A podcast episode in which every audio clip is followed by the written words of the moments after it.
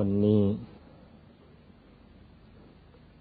ก้าวเข้ามาถึงมงคลที่สามสิบห้าใกล้จะจบเต็มทีแล้วนะ เมื่อใกล้จะจบหรือมาตั้งค่อนทางอย่างนี้ละ ก็เป็นธรรมดาแล้วนะ ถ้าบางครั้งมันจะยากไปมั่งก็ต้องพยายามทำความเข้าใจเอา พวกพระอรหันต์ เนื่องจากท่านทำพระนิพพานให้แจ้งได้ ท่านเห็นชัดๆว่าทุกทั้งหลายมันเริ่มจากการเกิด เริ่มจากการเกิดจ้ะพอเกิดก็มีแก่ มีเจ็บ มีตาย เพราะฉะนั้นพระอรหันต์ทั้งหลาย หรือผู้ที่ทำพระนิพพานให้แจ้งทั้งหลาย พวกนี้ไม่กลัวตาย ตายไม่กลัว แต่กลัวว่าทั้งมีกลัวว่าถ้ายังมีกิเลสอยู่ล้วเดี๋ยวเดี๋ยวมันจะต้องเกิดนะพระอรหันต์นะท่านไม่กลัวตาย ท่านกลัวเกิด แต่พวกเรานี่มันตรงตรงกันข้ามนะเกิดไม่กลัว แต่ว่ากลัวตายเอาถ้านาจะให้เกิดอีกเท่าไรเท่าไรเอาแต่ว่าถ้าบอกว่าตายเราก็ไม่เอาหรอกกลัว ส่วนพระอรหันต์ไม่ใช่ ตายแล้วไม่กลัวเลย จะกลัวจริง ๆ กลัวจะต้องมาเกิดอีก มันกลับตลปัดกันนี่ความรู้ในพระพุทธศาสนานี่ลึกซึ้งอย่างนี้ ศาสดาต่าง ๆ ในศาสดาของศาสนาต่าง ๆ ในโลกนี้ สอนลูกศิษย์แล้วก็ การเกิดแล้ว โอ้ยดี แต่ว่าการตายไม่ดี ภูมิปัญญาของเขาเท่านั้น รู้ว่าแต่การ การตายเป็นทุกข์ แต่การเกิดเขาถือว่าเป็นสุข เพราะเขายังไม่เห็นตัวทุกข์จริง ๆ ต่อเมื่อไรผู้ที่ปฏิบัติธรรมเข้าถึงธรรมกายแล้ว จึงได้เห็นว่าอ้าว การตายไม่น่ากลัวไอ้ที่น่ากลัวการเกิดนะฮะเพราะเกิดนั่นแหละไอ้ตัวทุกข์ทุกเริ่มต้นใช่เออ มันกลับตลปัดกันอย่างนี้นะเพราะฉะนั้นเท่าที่อธิบายไปมงคลต้นๆ ถ้าใครยังไม่เข้าใจแล้วก็ไปนั่งสมาธิเยอะๆ นั่งสมาธิเยอะๆ รักษาศีลให้มากๆข้อ อย่างน้อยนี่ต้องมีศีลห้าเป็นพื้น ถ้าได้ศีลแปดยิ่งดีเยี่ยมเลยหรือมีโอกาสก็แถมบวชเป็นเนนเป็นพระมาถือศีลสิบศีลสองร้อยยี่สิบเจ็ดกันยี่สองร้อยยี่สิบเจ็ดข้อกันก็จะยิ่งดี นั่งสมาธิเยอะๆ รักษาศีลให้มากๆทำอย่างนี้มากเข้ามากเข้า แล้วมันเรื่องต่างๆ ที่พูดมาสิต้องใช้ศัพท์เทคนิคตั้งเยอะแยะอะไรต่ออะไรนะ่ะ มันจะเข้าใจได้เอง วันนี้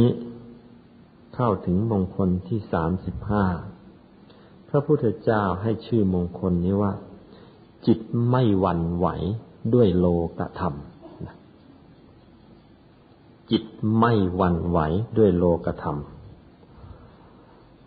สำหรับมงคลที่สามสิบห้านี้ก็อีกเช่นกัน เป็นเรื่องของผลแห่งการปฏิบัติธรรม ตั้งแต่มงคลที่หนึ่งเรื่อยมา มงคลที่หนึ่งไม่ครบคนพานมงคลที่สองให้เลือกครบแต่บัณฑิต มงคลที่สามให้บูชาบุคคลที่ควรแก่การบูชา มงคลที่สี่ให้รู้จักเลือกทินที่อยู่อาศัยที่เดียวปฏิรูปประเทศ ไล่เลื่อยมาตามลำดับเชียวนะจนกระทั่งมาถึงบำเพ็ญตบะในมงคลที่สามสิบสามสิบสามสิบเอ็ดสิบนะบำเพ็ญตบะในมงคลที่ในมงคลที่สามสิบเอ็ด ประพฤติพรหมจรรย์ในมงคลที่สามสิบสองประพฤติพรหมจรรย์หนักเข้าบำเพ็ญตบะหนักเข้าเขี่ยวเข็นตัวเองมากเข้ามากเข้า ในที่สุดใจก็หยุดใจก็นิ่ง ใจหยุดนิ่ง และต้องหยุดถูกส่วนนะหยุดตรงศูนย์กลางกาย หยุดตรงอื่นก็ก็ใช้ไม่ได้ หยุดนิ่งตรงศูนย์กลางกายเขาก็จะเจอเข้าถึงกายกายหนึ่ง ซึ่งเรียกกันว่าธรรมกาย มีลักษณะเป็นพระพระพุทธนะเป็นพระพุทธรัตนะ ลักษณะเป็นองค์พระนี่แหละใสเป็นแก้วแต่ว่าเป็นพระเป็นเป็นอยู่ในตัวของเราเอง พอเขี่ยวเข็นตัวตัวเองแต่มงคลที่หนึ่งเรื่อยมาอย่างนี้ จนกระทั่งเข้าถึงธรรมกายแล้วพอเข้าถึงธรรมกายเท่านั้นแหละ ก็ ความสงสัยความเครือบแคลงต่าง ๆ นานาชักจะหมดไป โดยได้อาศัยธรรมกายนี่เอง เอามาตรวจเอามาสอบอหัวข้อธรรมต่าง ๆ และที่สำคัญที่สุดได้อาศัยธรรมกายนี่แหละ มาทำยังไง มาตรวจดูอริยสัจสี่หลังจากปฏิบัติมาประพฤติพรหมจรรย์มากเข้าบำเพ็ญ ตบะมันมากเข้า โดยเฉพาะอย่างยิ่งจำได้ไหม ว่าคนเราเนี่ย พอปฏิบัติทำมากเข้ามากเข้าทำนั่นแหละจะทำจะก่อให้เกิดกายนะธรรมะจะก่อให้เกิดกายขึ้นภายใน เช่นพอมีศีลห้าเข้าศีลห้าเรียกว่ามนุษยธรรมธรรมะที่ทำให้คนทั่ว ๆ ไปกลายเป็นคนที่สมบูรณ์เรียกว่ามนุษย์ พอมีศีลห้าบริบูรณ์เขาก็เกิดกายมนุษย์ละเอียดขึ้นข้างใน อืม ก็กลายเป็นมนุษย์สะมนุษย์โส เอาพอมีฮิริโอตปะเข้าฮิริโอตปะได้ชื่อว่าเทวธรรมนะความอายบาปครัวบาปนี่ เป็นธรรมะที่เรียกว่าเทวธรรม คือทำให้คนเนี่ยกลายเป็นเทวดา เมื่อมีชีวิตอยู่ก็ก็เป็นเทวดาเดินดิน คือเป็นมนุษย์ที่เหมือนเทวดา ราะอะไร เพราะว่ากายทิพย์นะได้เกิดขึ้นในตัวของเขาแล้ว จะยืนจะเดินจะนั่งจะนอนอยู่บนโลกมนุษย์นี่ ก็ก็เหมือนเนี่ยก็เป็นเทวดา เพราะว่ามันมีฮิริโอตปะพอละโลกตายไปปุ๊บกายเนื้อเอาไปเผาในป่าช้า แต่ว่ากายทิพย์โน่นไปเป็นไปบังเกิดเป็นเทวดาซะแล้ว อืม แต่ปฏิบัติพรหมวิหารสี่มากเข้ามากเข้า มีเมตตากรุณามุทิตาอุเบกขามากเข้ามากเข้า ข้างนอกนี่ คนคนนั้นก็เหมือนอย่างกับเป็นพระพรหมข้างในอำนาจธรรมะนั่นแหละอำนาจพรหมวิหารสี่คือเมตตากรุณามุทิตาอุเบกขานั่นแหละ ก็กลั่นให้เกิดกายละเอียดข้างในเรียกว่ากายพรหมหรือกายรูปพรหม คนที่ทำได้อย่างนี้ พอตายปุ๊บละโลกไปปุ๊บกายเนื้อไปเผาที่ป่าช้ากายรูปประพรมนะเขาไปเกิดในรูปประพบกลายเป็นพระพรหมไปเลย นี่เป็นอย่างนี้ เอ้าถ้าฝึกสมาธิได้แถมเข้าไปมากเข้ามากเข้าเดี๋ยวพร้อมเดี๋ยวมีพรหมวิหารสีจนในที่สุดได้อันรูปฌานได้อันรูปฌานเข้า ก็เลยเกิดกายละเอียดขึ้นข้างในเรียกว่ากายอันรูปประพรม อตายไปปุ๊บกายเนื้อก็ไปเผาที่ป่าช้ากายอรูปภพก็ไปอยู่ในอันรูปภพอย่างอลาดาบทอุทกดาบทนั่นทีนี้ แล้วถ้าปฏิบัติมรรคซึ่งประกอบด้วยองค์แปดล่ะ ได้อะไรตั้งแต่มีสัมมาทิฏฐิความเห็นถูกสัมมาสังกัปโปความคิดถูกสัมมาวาจาเจรจาที่ถูก ไม่เจรจา ไม่ได้เรื่องได้ร้าวละ สัมมากรรมันตาทำการงานที่ชอบ สัมมาอาชีวะมีอาชีพที่ชอบ สัมมาวายาโมมีความเพียรที่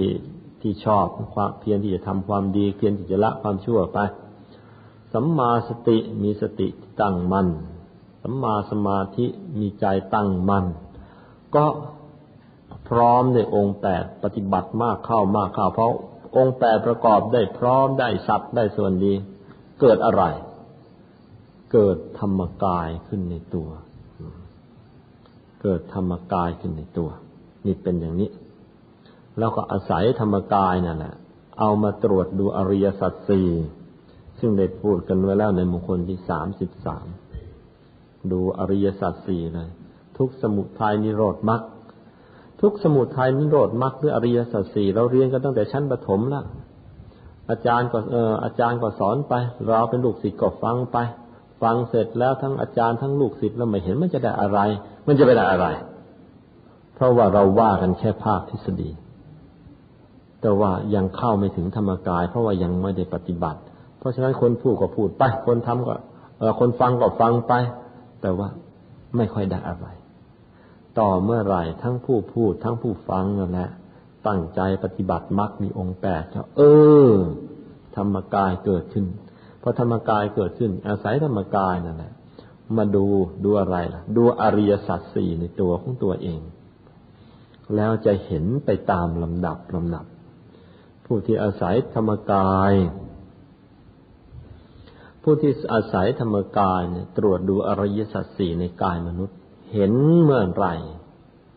เห็นอริยสัจสี่ในตัวในกายมนุษย์แต่ชัดเจนเมื่อไรเออ ผู้นั้นก็จะได้เป็นพระโสดาบัน อาศัยธรรมกายของพระโสดาบันนั่นแหละพิจารณาพิจารณาอริยสัจสี่ในกายทิพย์เห็นอริยสัจสี่ในกายทิพย์เมื่อไหร่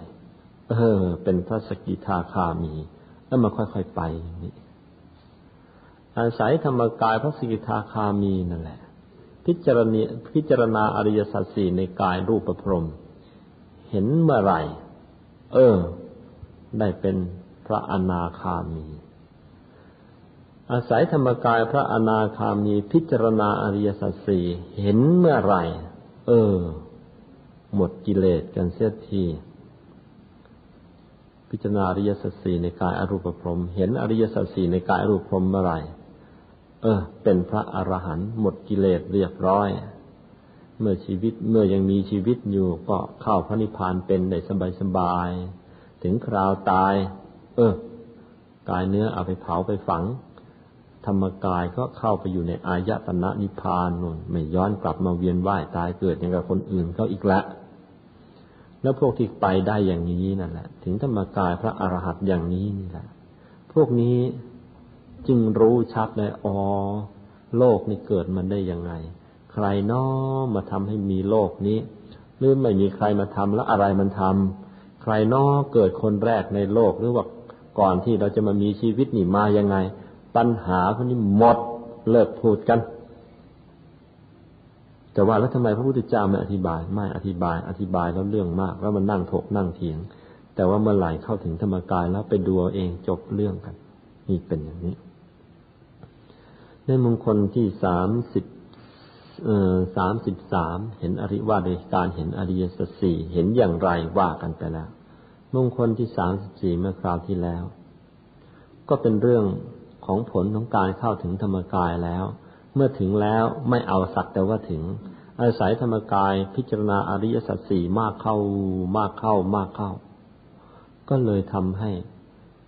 เข้าถึงพระนิพพานในตัวของธรรมในในในธรรมกายนั่นเอง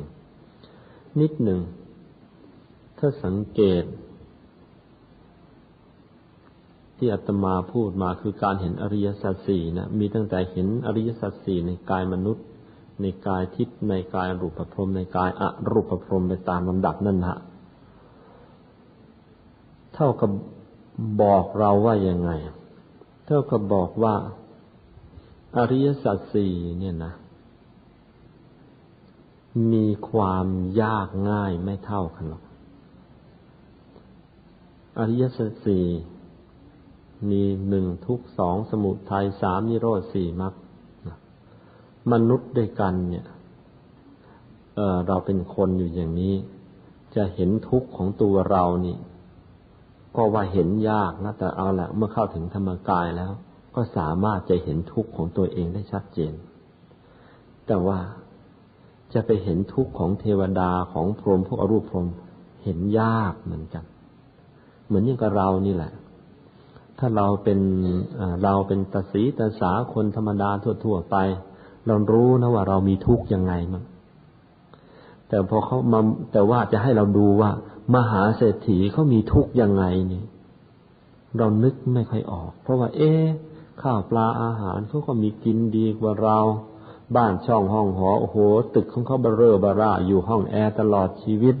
คนใช้เขาก็มีพร้อมสมบัติเขาก็มีพร้อมจะเอาอะไรดูเขาได้อย่างใจไปหมดเขายังมีทุกข์ด้วยเหรอเราทั่วไปจะมองทุกข์ของคนที่เหนือกว่าเราเนี่ยมองมองออกยากนี่บางทีตลอดชีวิตมองไม่ออกเลยอ้าวเรามองทุกข์ของเศรษฐีเขาไม่ค่อยจะออก พวกเศรษฐีเขาก็มองนั่นนะนายกประธานาธิบดีหรือกษัตริย์นะคงไม่มีทุกข์นะจริง ๆ ก็มีอีกแหละแต่แต่ว่าเขาก็ยังมองไม่ค่อยออกกัน แต่ว่าคนใดที่อยู่ในสภาพนั้นนะจึงจะมองออกว่าตัวเองนะทุกข์อย่างไร นี่ก็เหมือนกัน พอเข้าถึงธรรมกายแล้วอาศัยธรรมกายนี่แหละ ดูอริยสัจสี่ในกายมนุษย์ เห็นเมื่อไหร่ต้องใช้คำว่าเห็นเมื่อไหร่ด้วยนะ เห็นเมื่อไหร่เห็นอริยสัจสี่ชัดเจนจะเออ ความเป็นพระโสดาบันจึงค่อยบังเกิดขึ้น บางทีพิจารณา แต่ว่ามันไม่เห็นด้วยเห็นอริยสัจสี่ในกายมนุษย์แล้ว แต่ว่าอริยสัจสี่ในกายทิพย์ในกายพรหมในกายรูปพรหมมันยังไม่เห็น มันยากขึ้นไปตามลำดับลำดับอย่างนี้ เพราะฉะนั้นมันก็ต้องค่อยๆฝึกไปทีนี้ส่วนใครที่เข้าถึงธรรมกายนี่ จะเห็นอริยสัจสี่ทุกคนไหม ไม่แน่ บางท่านก็เห็น บางท่านก็ไม่เห็น คือท่านใดปฏิบัติธรรมถึงธรรมกายเรียบร้อยแล้ว ถ้าถ้าตั้งใจฝึกต่อปฏิบัติต่อ เออ สนใจ เออก็จะเห็น ถ้าไม่สนใจไปทิ้งเสียเดี๋ยวมันก็หงายท้องตึงเหมือนอย่างคนที่สอบเข้ามหาวิทยาลัยได้แล้วมันสอบเข้าได้หรอก แต่ว่านั่นแหละ มันจะได้ปริญญาไหมไม่แน่หรอกทายเสียก่อนตกเสียก่อนก็ตั้งเยอะนี่แบบเดียวกันคนเข้าถึงธรรมกาย โอกาสที่เห็นอริยสัจโอกาสที่จะเห็นอริยสัจสี่นะมีมาก แต่ว่าถ้าไม่สนใจก็ไม่เห็น ถ้าสนใจก็เห็น ในทำนองเดียวกัน ที่ยากกว่านั้นขึ้นมาอีกหลังจากเห็นอริยสัจสี่แล้ว เห็นพระนิพพานก็ยากกว่าเห็นอริยสัจสี่ต้องอาศัยการตรวจการดูใจจดจ่ออยู่ในอริยสัจสี่มากเข้ามากเข้า ในที่สุดใจมันจะละเอียด มันจะพองใสมากขึ้น แล้วจึงเห็นพระนิพพาน ใจจดจ่ออยู่กับพระนิพพานมากเข้า มากเข้า มากเข้าอ้าวนะจึงจะได้อะไร ได้วันนี้ไงคือจิตจะไม่หวั่นไหวด้วยโลกกระทำไม่หวั่นไหว จิตจะไม่หวั่นไหวด้วยโลกธรรม แต่ก็นั่นแหละปุ๊บปั๊บจะให้ไม่หวั่นไหวเลยก็ไม่ใช่ ผู้ที่ไม่หวั่นไหวเลยจริง ๆ คือพระอรหันต์ ส่วนนอกนั้นก็ยังมีวันไหวอยู่ แต่ว่าวันไหวน้อย เช่น พระโสดาพระสกิทาคาพระอนาคามี ท่านก็ยังมีวันไหวมั่งแต่ว่ามันน้อยนะเมื่อเทียบกับพวกเราเนี่ยโอ้โหใจมันวันใจมันไหวเป็นคลื่นในท้องทะเลเชียว เพราะฉะนั้นจึงได้หน้างีกงีกงีกกันอยู่นี่นี่เป็นอย่างนี้ เพราะฉะนั้นวันนี้เราก็ ว่าที่จริงแล้วเนี่ย ในมงคลที่สามสิบห้าเนี่ย วัตถุประสงค์จริง ๆนะเป็นเรื่องของการให้ มันเป็นเรื่องของผลของการปฏิบัติธรรม ผู้ปฏิบัติได้ ก็ก็จะจิตไม่หวั่นไหวเองรู้ตัวด้วยตัวเอง แต่ว่าไอ้ที่เราเอามาเทศเอามาสอนกันนี่ มาเทศมาสอนคนที่มันยังไม่ได้นะเพราะฉะนั้นแล้วเอามาสอนทำไมล่ะ เอามาสอนให้รู้ไว้ว่าอ๋อถ้าสงสัยตัวเองแหมเมื่อไหร่เราจะเป็นคนที่จิตใจไม่หวั่นไหว ให้เป็นคนมีจิตใจคงทนเนี่ยจะทำยังไงเนาะให้เป็นคนที่มีใจคงที่ทำไงล่ะ ก็ทำให้ถึงธรรมกายซะก่อน ให้เห็นอริยสัจสี่ซะก่อน ให้เห็นพระนิพพานซะก่อน แล้วอีกหน่อยมันไม่หวั่นไหวเอง แต่อยู่ดีๆ ให้มันไม่หวั่นไหวที่จะมาพูดซะให้ยาก มันก็ยังหวั่นมันก็ยังไหวอยู่นั่นแหละส่วนไอ้วันมันเป็นยังไง ไหวมันเป็นยังไงอะเรามาว่ากัน ก็มาถึงหัวข้อที่หนึ่งคำแปลและความหมาย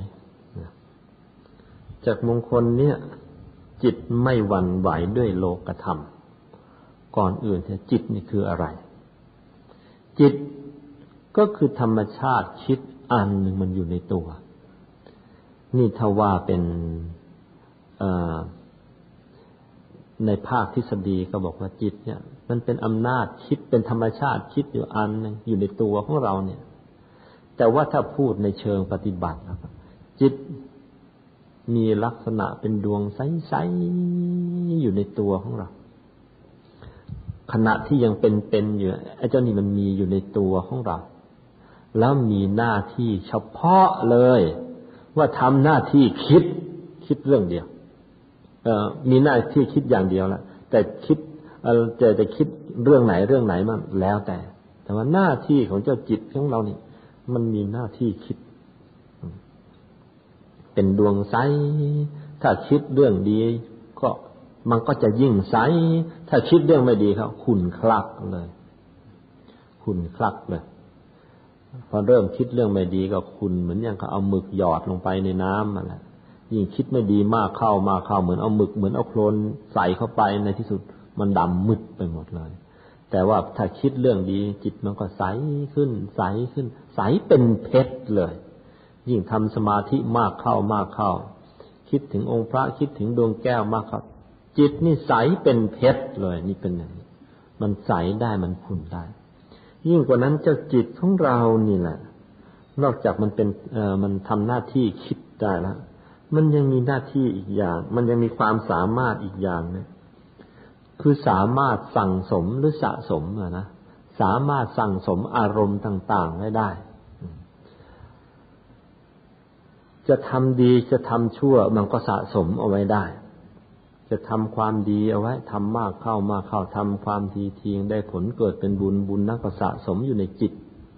อืสะสมเอาไว้ได้ทำความชั่วเข้าทีงก็เกิดความบาปไอ้ความบาปนั้นสะสมได้ที่ไหน สะสมไว้ในจิตนี่อีกเหมือนกันนะตกลงว่า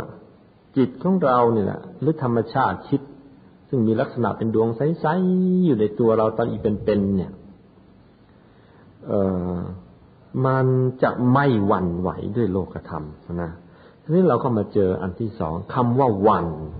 วันเนี่ยหมายถึงอะไรวานก็คือกลัวหรือวิตกกังวล กังวลว่าไอ้สิ่งที่เราไม่ชอบใจนะอย่าได้มันมาเกิดขึ้นกับเราเลย อย่างนั้นเรียกว่าวันนะวันว่าไอ้สิ่งที่ไม่ดีไม่ดี มันจะมาเกิดขึ้นกับเรา นั่นเรียกว่าจิตวัน กลัวว่าสมบัติมันจะหายจะละลายไฟมันจะไหม้ไป กลัวสามีจะไปเป็นอื่น เสียกลัวภรรยาจะเป็นอื่น เสียกลัวว่าเกียรติยศชื่อเสียงของเรามันจะเอ่อทำลายเพราะฉะนั้นกลัวอย่างนี้เขาเรียกว่าจิตมันวัน จิตมันไหวมันเป็นยังไงไหว คือ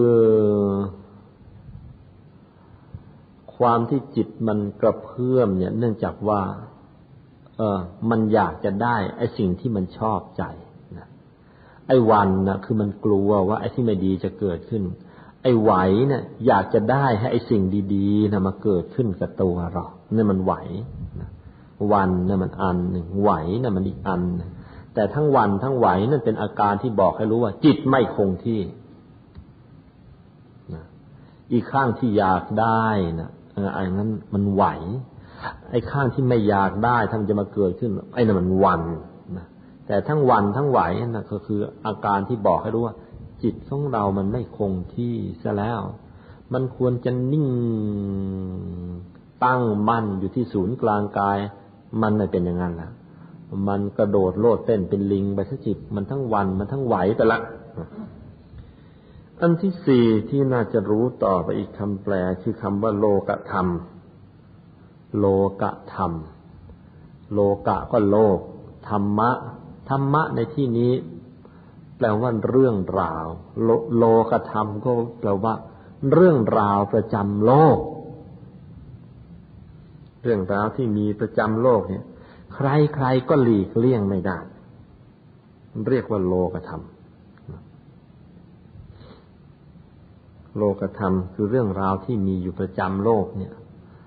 ซึ่งจะเป็นใครก็ตามเกิดมาในโลกนี้ เป็นจะต้องเจอไอ้ไอ้ไอ้เรื่องพวกเนี้ยส่วนว่าเรื่องอะไรนั้นเดี๋ยวค่อยว่ากันอีกทีนนะโลกนี้มันมีเรื่องประจำอยู่ของมันใครเกิดมาในโลกนี้แล้วเป็นจะต้องเจอ เหมือนอย่างเนี้ยถ้าใครไอ้ไอของประจำทะเลอะไร คลื่น ไอ้พวกคลื่น ไอ้พวกลม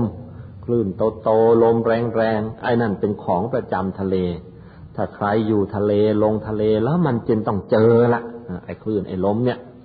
หนีไม่พ้นหรอกลองได้ไปอยู่ทะเลแล้วก็ คลื่นกับลมมันเป็นของประจำทะเล หรือพอเข้าป่าไปแล้วก็ ไอ้ต้นไม้โตโตไอ้ใบไม้เขียวชุ่มไปเลยอากาศชื้นๆหรือว่ายุงเยอะเย อะนี่ไอ้นี่หนีไม่พ้น มันของประจำป่า หนีไม่พ้นนะไอ้สิ่งที่หนีไม่พ้นอย่างเงี้ย ของประจำอย่างเงี้ย ประจำเอ่อประจำทะเลมันก็อย่างหนึ่งประจำป่ามันก็อย่างหนึ่งประจำเมืองก็อย่างหนึ่งแต่ว่า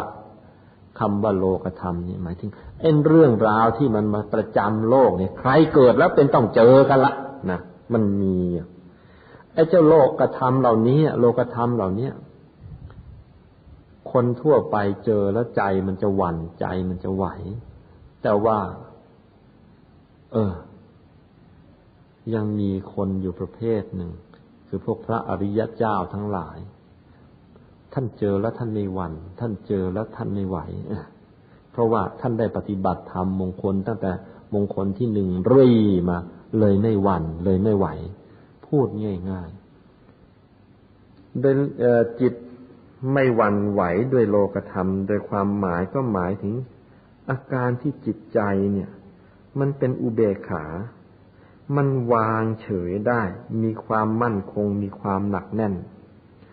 เรื่องไม่ชอบใจมากระทบ มันก็ไม่กระเพื่อม คือไม่หวัน่น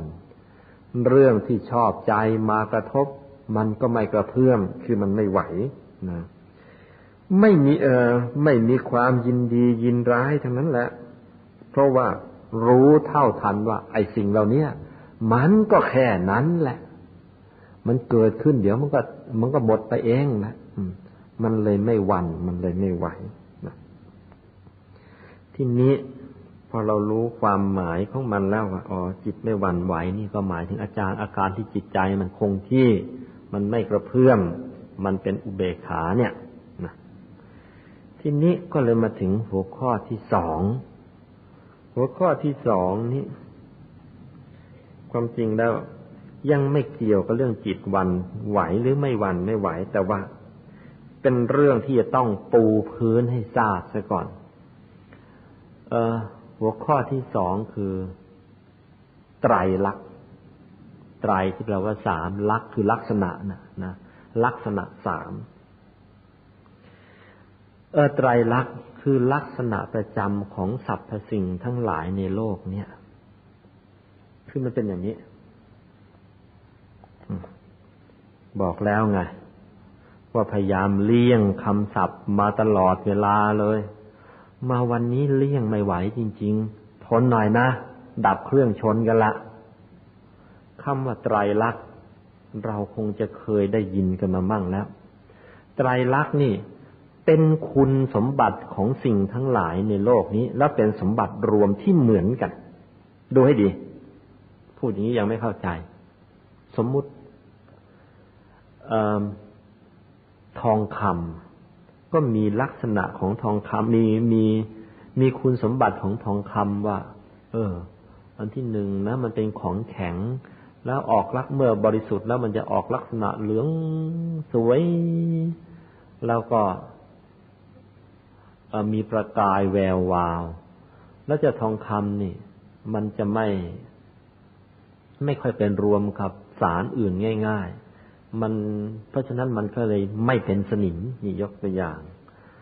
นี่เป็นคุณสมบัติของทองคำส่วนไอ้เจ้าเหล็ก เหล็กนี่มีลักษณะของมันมีคุณสมบัติเหมือนว่าแข็งแกร่งแต่ว่าเป็นสนิมง่ายนี่ยกตัวอย่างนะ เจ้าประหลอดมันก็มีลักษณะของมันว่า มันนี่เป็นของเอเป็นโลหะชนิดหนึ่ง แต่ว่าเหลวเหมือนอย่างกันน้ำแต่ว่าก็หนัก สามารถที่จะระเหยไปไหนไปไหนได้เร็ว อย่างกันน้ำเหมือนกันน้ำโดนแดดก็ระเหยไปได้ มันอาจจะประหลอด ทั้งๆนี่เป็นโลหะแล้วนักเชียวแต่มันก็ระเหยได้อีกเหมือนกัน อืก็เป็นลักษณะเฉพาะเฉพาะของมัน ซึ่งของต่างๆในโลกนี้ มีคุณสมบัติเฉพาะตัวเฉพาะตัวนะ่ะ ไม่เหมือนกันหรอกคนเราก็มีสมบัติของเราอะ เออ สามารถพูดกันรู้เรื่องมีจิตมีใจอย่างนั้นอย่างนี้ แต่ว่าจะเป็นคนจะเป็นสัตว์จะเป็นสิ่งของจะเป็นอะไรก็ตาม มีคุณลักษณะที่เหมือนกันหมดของทั้งโลกนี้ มีลักษณะที่เหมือนกันอยู่สามอย่างนะลักษณะที่เหมือนกันสามอย่างเนี่ย พระพุทธเจ้าตรัสเรียกชื่อว่า ไตรลักษณ์คือลักษณะประจำสามอย่างของสรรพสิ่งทั้งหลายในโลกนี้นะไม่ว่ามันจะเป็นคน ไม่ว่ามันจะเป็นสัตว์ ไม่ว่ามันจะเป็นสิ่งของ ไม่ว่ามันจะมีชีวิตหรือไม่มีชีวิตก็ตามละมันจะต้องมีลักษณะสามอย่างนี้สามอย่างนี้อะไรบ้าง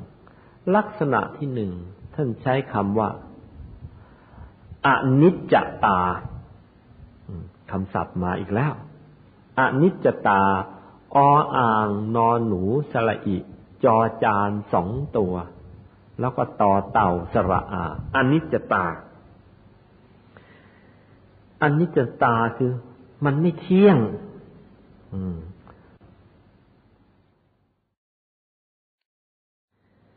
อันนิจจตาคือมันไม่เที่ยง ซึ่งเราใช้อีกคำหนึ่งเป็นคำคุณศัพท์ ก็บอกว่าอนิจจังนั่นเอง เช้าก็สวดกันนั้นรูปังอนิจจัง เวทนาอนิจจา สัญญาอนิจจา สังขาราอนิจจาอนิจจาอนิจจังอะไรเนี่ย มันไม่เที่ยงแล้วหนูเอ้ยอนิจจตามันไม่เที่ยง มันเป็นยังไงมันไม่เที่ยง เอาตัวเรานี่แหละเป็นเกณฑ์ ถ้าถ่ายรูปเอาไว้แล้วจะชัดนี่ไอตัวเราเนี่ยมันไม่เที่ยงยังไงพอเกิดออกมาจากท้องแม่ร้องแวแวอะใครถ่ายรูปเอาไว้ให้สักรูปหนึ่งอีกเดือนเอามาถ่ายอีกรูปอายุได้ครบเดือนถ่ายไว้อีกรูปหนึ่งครบปีถ่ายไปอีกรูปหนึ่งเอาสิบปียี่สิบปีถ่ายมาเรื่อยไป กว่าจะแก่ตายเอารูปมาตั้งแต่ไอ้วันคลอดจนถึงวันแก่ตายเมื่ออายุได้ร้อยพอดี เรียงก็ไปตับไม่เหมือนกันเลย มันเปลี่ยนไปเรื่อยๆเรื่อยๆตัวของเรานี่เมื่อวานกับเราวันนี้นี่ไม่เหมือนกัน ตัวของเราเมื่อเมื่อสิบปีที่แล้วกับเดี๋ยวนี้นะไม่เหมือนกันอยู่แล้วชัด ตัวของเราเมื่อปีที่แล้วกับเดี๋ยวนี้ก็ไม่เหมือนกัน มันแก่กว่าเดิม อืม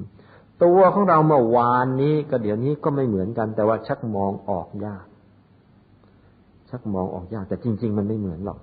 ยิ่งใครเรียนวิทยาศาสตร์แล้วจะยิ่งรู้ดีอ๋อไอเซลมันเปลี่ยนไปอย่างนั้นอย่างนี้รู้เลยส่องกล้องดูแล้วชัด เออมื่อปีที่แล้วหัวยังไม่งอกเลย หัวยังไม่ล้านเลยถ้าอีกปีนี้ไปยืนหน้ากระจกแล้วไม่อยากดู ล้านก็ล้านงอกก็งอกอมันเปลี่ยนไป ไอศาลาหลังนี้ เมื่อปีที่แล้วทาสีใหม่ ๆ มันยังเช่งวัดอยู่เลยเดี๋ยวนี้มันอนิจจตาซะแล้ว คือมันเปลี่ยนเพราะมันไปเรื่อยๆ มันไม่เที่ยงหรอก สนิมมันชักเกาะขึ้นมาแล้วนั่นเหมียนไปบนหลังคาสนิมมันก็ชักจะเกาะไอ้หลังคาที่มันสีเหลืองมันก็ชักจะไม่เหลือง ไอ้พื้นนี่ก็ ชักมันไม่ค่อยเป็นมัน มันชักจะด้านด้านไปแล้ว ไอ้เสือที่ปูนั่งทุกวันนี่มันก็ชักจะโสมโสมลงไปละมันเป็นไง มันอนิจจตา มันไม่คงที่ชัดไหม นี่ลักษณะอันที่หนึ่งว่าสิทธิสรรพสิ่งทั้งหลายในโลกนี้ มันอนิจจตา คือมันไม่อนิจจัง มันไม่เที่ยง มันไม่ยอมคงทนอยู่หรอก เพราะฉะนั้นเมื่อเมื่อไอสิ่งของมันทนอยู่ไม่ได้อย่างนี้ไออย่างอื่นก็เหมือนกัน แหม เมื่อปีที่แล้วเขายังบอกว่าเขารักเราอยู่เลย อีปีนี้ทำไมเขามาทำอย่างนี้ล่ะ มันอนิจจตา มันอนิจจตาทำไมต้องไปว่าใคร แม้แต่เราเอง เคยชอบไอคนโน้นว่ามันหล่อตอนนี้ก็อนิจจตาถ้าเราเห็นหัวล้านใช่ไหมอนิจจตาไม่รักมันแต่แล้ว มันไม่คงที่ มันไม่เที่ยง นี่มันเป็นอย่างนี้ จะเป็นเงินเป็นทองเป็นเพชรนินจินดาต่าง ๆ ก็มีลักษณะอย่างนี้ มันไม่เที่ยงหรอก มันก็สึกมันก็คลอนไป ไอ้ไอ้แหวนที่เราซื้อมาจาก เออร้านทองเมื่อปีที่แล้วนะ ปีนี้ลองเอาไปถอดแล้วก็เลยช่างดูเถอะ มันสึกไปซะตั้งเยอะนะ่ะ เพราะฉะนั้นมันไม่คงที่หรอก เอาไปขายกลับอีกที มันไม่ได้เล่าราคาเดิมซะอีกแล้ว มันสึกไปซะแล้ว มันอนิจจตา มันไม่คงที่ มันไม่เที่ยง มันคล่ำคร่า มันซุบโซ มันซุดโซ มันผุ มันพัง มันขึ้นขึ้นลงลงไป เป็นธรรมดา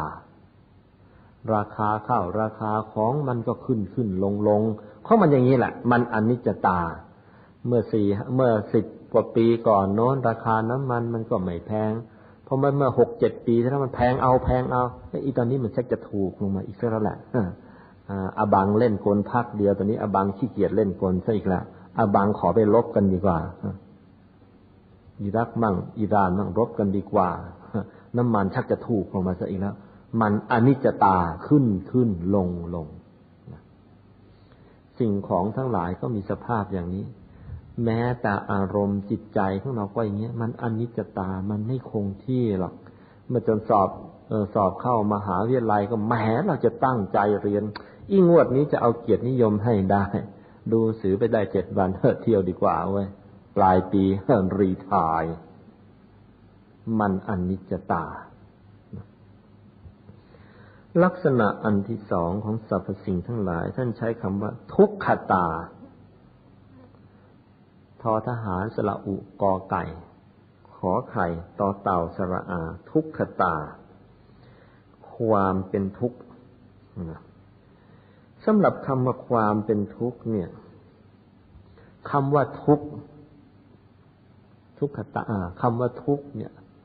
ในภาษาบาลีหรือในภาษาพระเนี่ย มันมีความหมายกว้างกว่าที่เราเข้าใจกัน ที่เราเข้าใจกันทุกคือความไม่สบายกายไม่สบายใจอย่างนี้เราก็เรียกว่าทุกข์แต่ว่าในรูปภาษาบาลีแล้วคำว่าทุกคำนี้นะมีความหมายเลยไปอีกว่า แปลว่าต้องแตกดับไปเป็นธรรมดา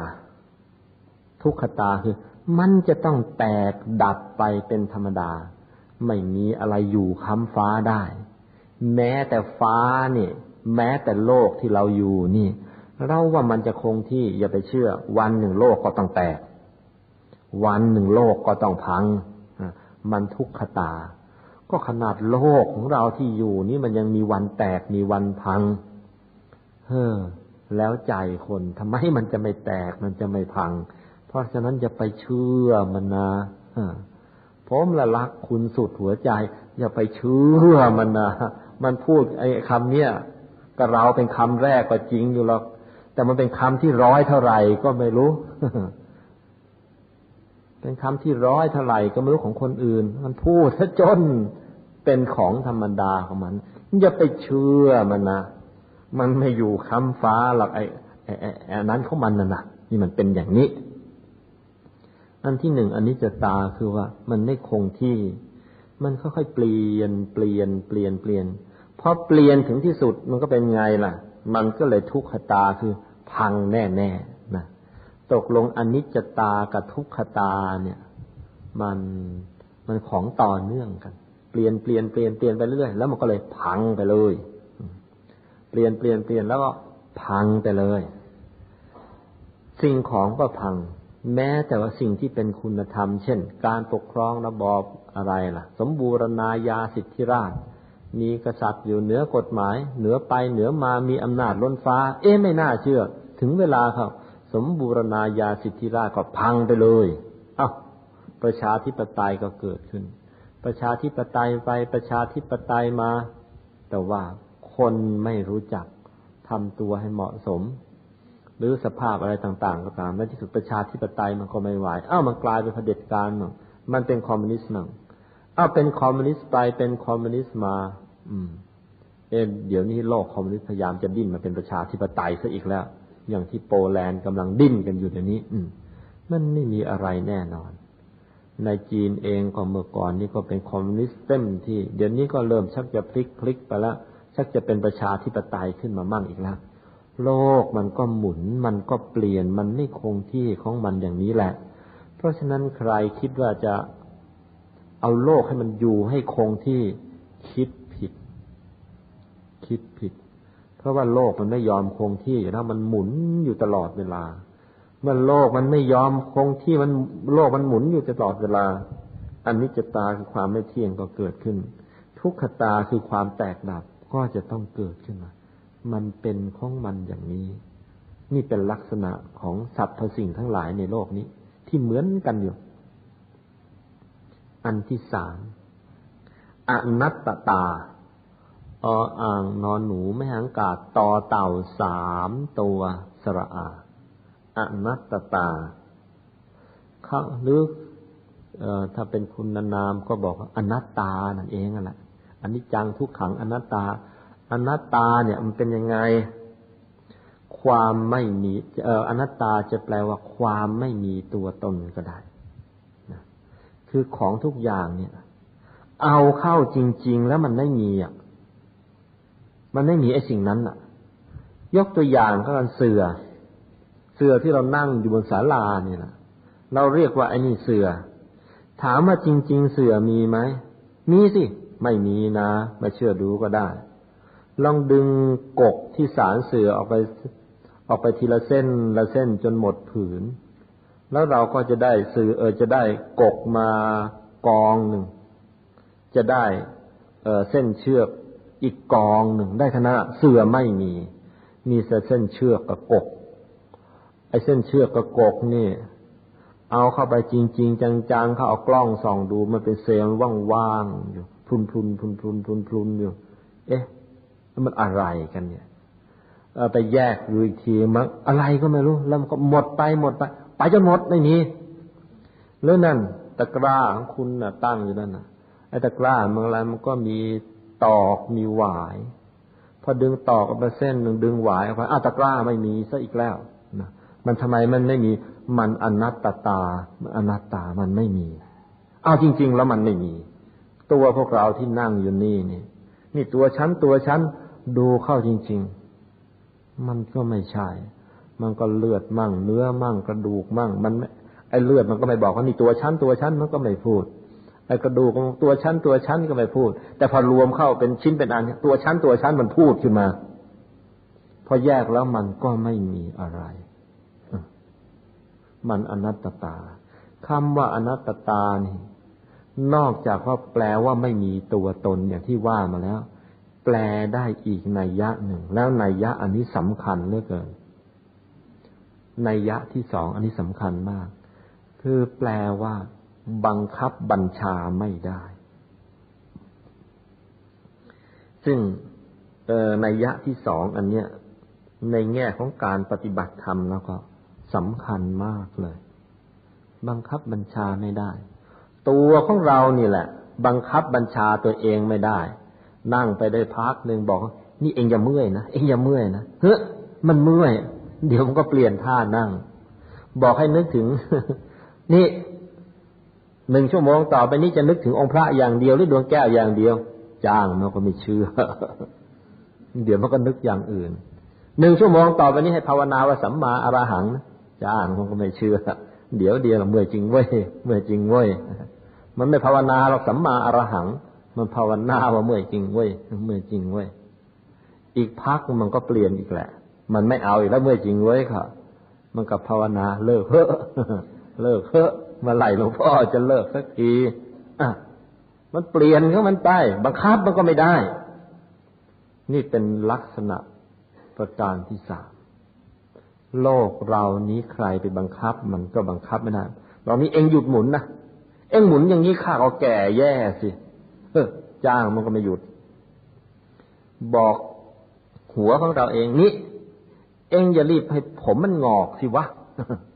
งอกให้ข้าก็แก่แย่สิจ้างมันก็ไม่เชื่อมันก็งอกเอางอกเอางอกจนเต็มหัวนั่นแหละ เอ้าไปเอายามาย้อม เองต้องติดให้แน่นเลยนะอย่าหลุดนะอีกไม่กี่วันนั่นเดี๋ยวว่ามันก็หลุด มันก็งอกอีกแล้วก็ก็ย้อมกันไปสิมันอนัตตา บังคับบัญชามันไม่ได้ ความรู้สึกนึกคิดก็บังคับบัญชาไม่ได้ ไอสิ่งที่มีตัวมีตนมีชีวิตจิตใจ เช่นคนสัตว์มันก็บังคับบัญชามันไม่ได้ สิ่งของดวงอาทิตย์ดวงจันทร์บังคับบัญชามันก็ไม่ได้ โลกก็มีการเปลี่ยนแปลงของมันไปดวงอาทิตย์ดวงดาวดวงจันทร์มันก็เปลี่ยนแปลงของมันเรื่อยไปนะใครไปบังคับบัญชามันไม่ได้ จะไปเสกเป่าพุ่งพุ่งพุ่งให้มันเป็นไง มันไม่เป็นนะนะมันจะพังเข้ามันไปเรื่อยๆตกลงก็เป็นอันว่า ลักษณะประจำของสรรพสิ่งทั้งหลายในโลกนี้ มีอยู่สามประการด้วยกัน คืออนิจจตา ทุกขตาแล้วก็อนัตตา คือมันไม่เที่ยง อืม มันต้องพังไปในจนถึงที่สุด แล้วก็ ใครจะไปห้ามมันก็ไม่ได้สำนวนศาสนาท่านใช้ของมันอย่างนี้สรรพสิ่งทั้งหลาย มันเกิดขึ้น แล้วมันก็ตั้งอยู่ แล้วมันก็ดับไปเกิดขึ้นตั้งอยู่ดับไป เกิดขึ้นตั้งอยู่ดับไป มันเกิดขึ้นมาแล้วมันก็เปลี่ยนนะตั้งอยู่สักพักหนึ่งแล้วมันก็ละลายไป ใครไปบังคับมันไม่ได้ เกิดขึ้นตั้งอยู่ดับไป เกิดขึ้นตั้งอยู่ดับไป เมื่อกี่ล้านปีมันเป็นมันมันเป็นยังไง เดี๋ยวนี้มันก็เป็นอย่างนี้ ไอ้เกิดขึ้นตั้งอยู่ดับไป เพราะฉะนั้นใครจะหวังว่าจะทำอะไรให้มันยืนยงคงอยู่ในโลกนี้ตลอดไปอย่าหวัง แม้แต่พระพุทธศาสนาเองเมื่อมันเกิดขึ้นมาได้ มันก็ตั้งอยู่ไปพักหนึ่ง จะพันปีหมื่นปีแสนปีก็แล้วแต่ พอถึงจุดหนึ่งเข้า มันก็จะต้องดับไป นี่แค่สองพันห้าร้อยกว่าปี หลายหลายคนเริ่มแล้วสงสัยแล้วเอ๊พระไตรปิฎกนี่พระพุทธเจ้าเป็นคนตรัสจริง ๆ เหรอไม่ใช่คนโมเมมาช่วยกันเขียนนะเริ่มสงสัยพระพุทธเจ้า เริ่มสงสัยพระธรรม เอแล้วพระสงฆ์นี่ความประพฤติเป็นอยู่อย่างนี้ แล้วพุทธศาสนาจะอยู่ยังไง เดี๋ยวนี้นะ่ะ ฉันน่ะ กราบ เดี๋ยวนี้ไม่กราบสามครั้งละกราบแค่สองครั้ง กราบแค่พระพุทธกับพระธรรมพระสงฆ์ไม่กราบแล้วเอาเอากับมัน นี่คือสิ่งที่มันเป็นสองพันห้าร้อยกว่าปีมันเป็นอย่างนี้แล้ว ต่อไปข้างหน้า แม้แต่พุทธศาสนาก็จะหมดไปจากโลกนี้ เพราะว่ามันอนิจจตา ทุกขตาแล้วก็อนัตตตานะมันเป็นอนิจจังเป็นทุกขังเป็นอนัตตามันหมดไปมันก็เป็นอย่างนี้ ที่นี้ เอ๊ะ ถ้าอะไรถ้าอะไรมันก็เป็นอย่างนี้หมดแล้ว แล้วเราจะมาทำความดีทำไม เออ อันนี้น่าคิดมากอะแล้วเดี๋ยวจะว่ากันต่อไปอีกตกลงเป็นอันว่าสรรพสิ่งทั้งหลายเนี่ยสรรพสิ่งทั้งหลายเนี่ย มันเกิดขึ้น มันตั้งอยู่ แล้วมันก็ดับไป มีลักษณะว่ามันไม่เที่ยง มันเป็นทุกข์ต้องแตกดับ แล้วมันก็ไม่มีใครจะไปบังคับบัญชามันได้เลยสรรพสิ่งทั้งหลายเป็นอย่างนี้ของประจำโลก พระพุทธเจ้าจะเกิดขึ้นมา บังเกิดขึ้นหรือไม่บังเกิดขึ้น ไอ้สิ่งเหล่านี้มันก็เป็นอยู่อย่างนี้ เพียงแต่ว่า ถ้าพระพุทธเจ้ายังไม่บังเกิดขึ้นแล้วก็ คนทั้งหลายมองลักษณะอันนี้มองไม่ออก มองไม่ออก สร้างบ้านที่มาก็อยากจะให้บ้านนี้มันอยู่ค้ำฟ้าไปเลย ถ้าโลกนี้ยังอยู่บ้านฉันจะต้องอยู่ เฮ้ย ก็โลกนี้มันก็ไม่อยู่ วันหนึ่งก็ต้องแตก เพราะฉันบ้านฉันมันก็ไม่อยู่ ฉันรักใครแล้วก็จะต้องรักจริง หัวใจเดียวรักเดียวพอ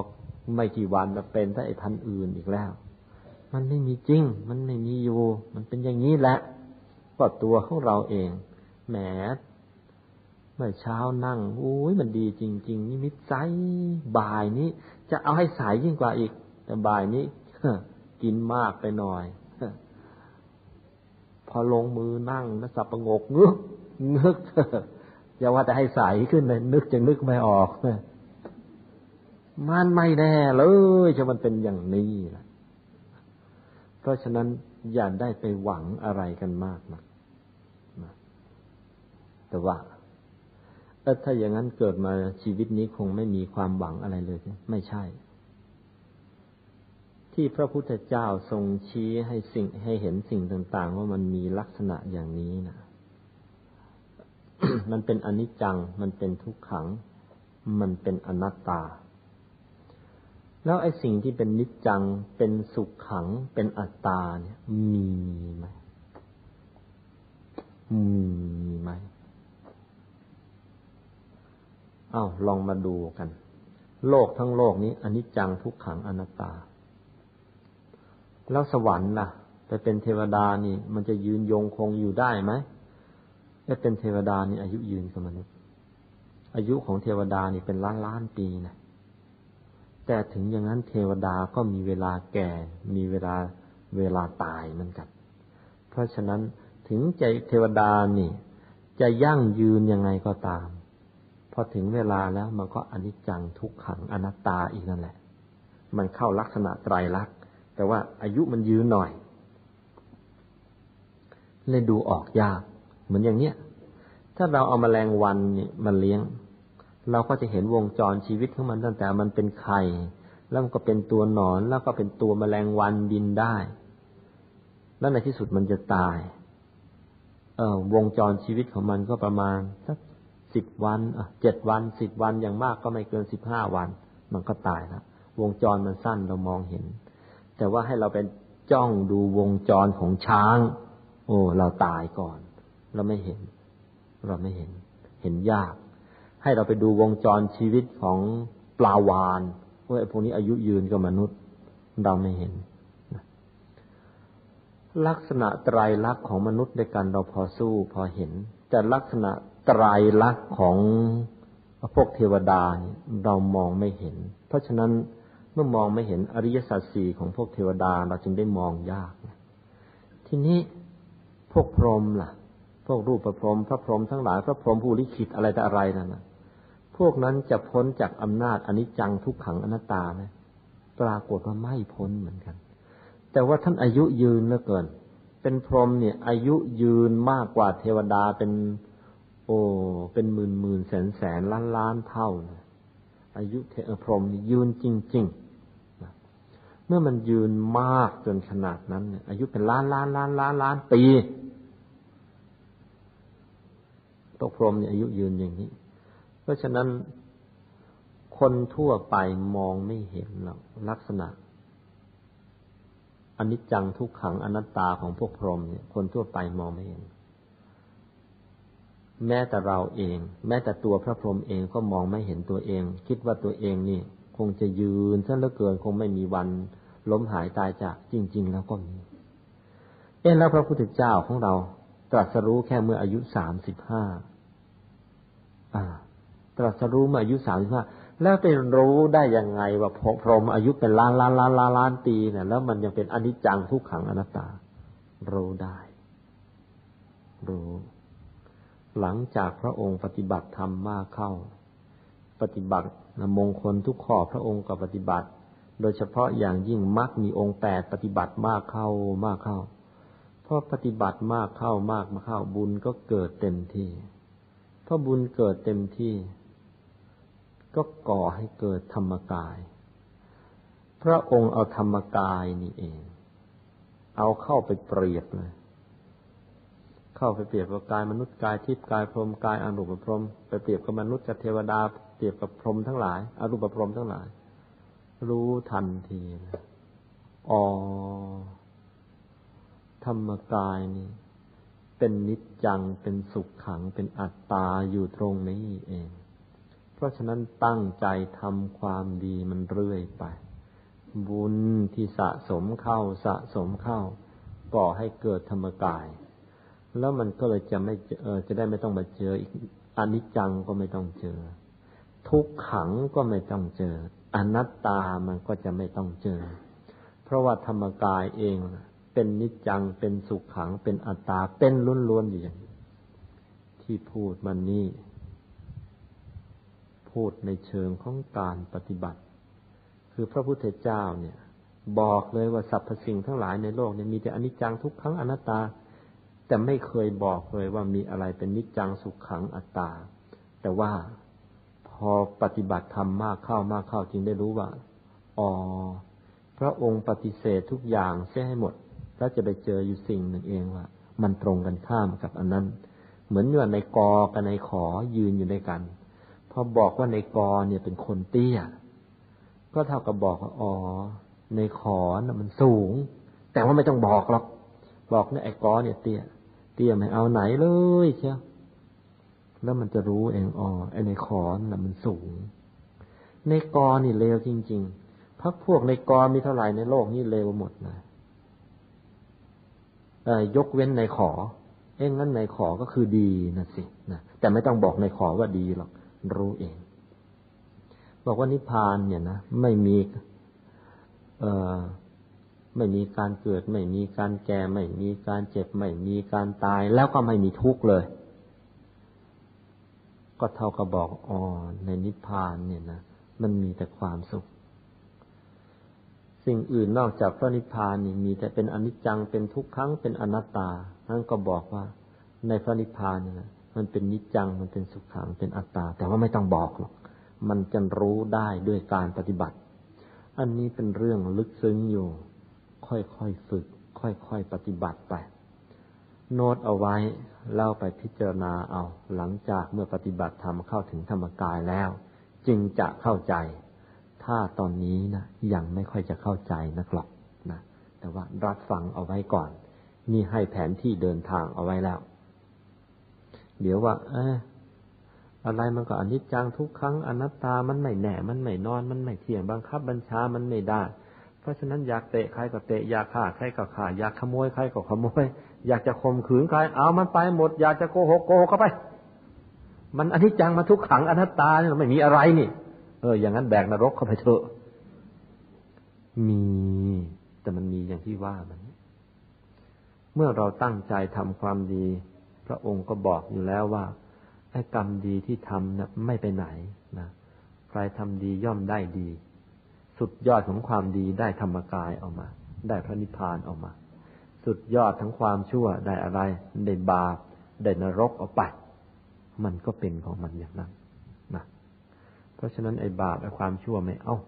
เราจะเอาความดี เอาพระนิพพานของเราเอาธรรมกายของเรานี่ มันซ่อนเงื่อนกันอยู่อย่างนี้ ตกลงเป็นอันว่า ลักษณะสรรพสิ่งทั้งหลายในโลกนี้เนี่ย มันมีว่ามีลักษณะรวมๆที่เหมือนกันคือไตรลักษณ์นี่เป็นหัวข้อที่สองที่เราพูดกัน พอเรารู้ไตรลักษณ์เราก็เลย คราวนี้ก็มาถึงหัวข้อที่สามว่าโลกธรรม โลกธรรมเนี่ยคืออะไรนะที่เรียกว่าเป็นธรรมประจำโลกเป็นเรื่องราวประจำโลกเนี่ย เรื่องราวโลกธรรม คือเรื่องราวประจำโลก มีอยู่แปดประการเด้วยกันทั้งแปดประการนี้แบ่งออกเป็นสองประเภท ประเภทละสี่ประการนะประเภทแรกประเภทแรกประเภทที่หนึ่งเป็นประเภทที่ถ้าใช้ศัพท์ทางพระก็เป็นประเภทที่ว่า อิทธารม คือใครๆก็อยากได้ ใครๆก็ชอบใจเนี่ยคนทั่วไปเนี่ยมันอยากได้ ชอบใจ อยากจะได้ไว้ครอบครอง เพราะว่ามันเป็นอิทธารมนะ คือทำให้ใจไหวได้นั่นเองนะใจมันไหวอยากจะได้ หรือที่โบราณเรียกว่าแม้ชาวบ้านเขาเรียกว่า มันอยากได้จนกระทั่งเนื้อเต้นนะนี่แหละมันไหวแหละ อยากได้เนื้อเต้นใจมันไหวแล้วสี่ประการมันมีอะไรหนึ่งลาบ อันที่สองยศ อันที่สามสรรเสริญ อันที่สี่ก็สุขนะลาบยศสรรเสริญสุขสี่ประการนี้ เป็นโลกธรรมประจำโลก ฝ่ายที่อิทธารม คือใครๆก็อยากได้ ใครๆก็ใจไหว ลาบ ได้แก่อะไร ลาบคือการได้ผลประโยชน์ เช่นได้ทรัพย์ ได้ลูก ได้เมีย ได้บ้าน ได้เรือน ได้ที่ดิน ได้เพชรนินจินดาอะไรต่าง ๆ นี่ลาบคือการได้ประโยชน์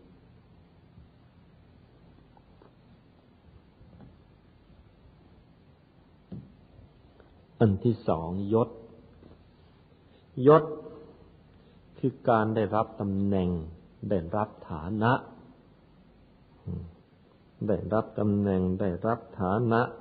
ได้อำนาจ ได้เป็นใหญ่เป็นโต อย่างนี้เรียกว่ายศ โลกธรรมอันแรก อันแรกคือได้ลาบ โลกธรรมอันที่สองได้ยศ ใครๆก็อยากจะได้กันนี่ชาวโลกไอ้ใครๆในที่นี้หมายถึงชาวโลกนะ อันที่สามสรรเสริญสรรเสริญก็คือการได้ยินได้ฟังคำชมเชยคำยกยอ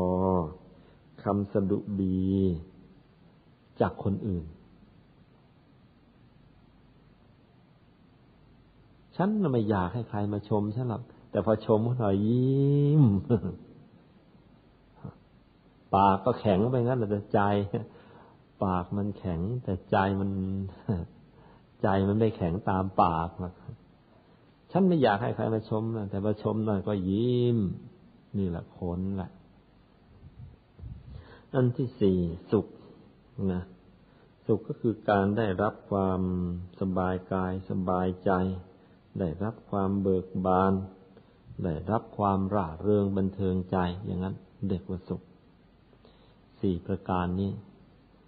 เป็นอิทธานรมประจำโลก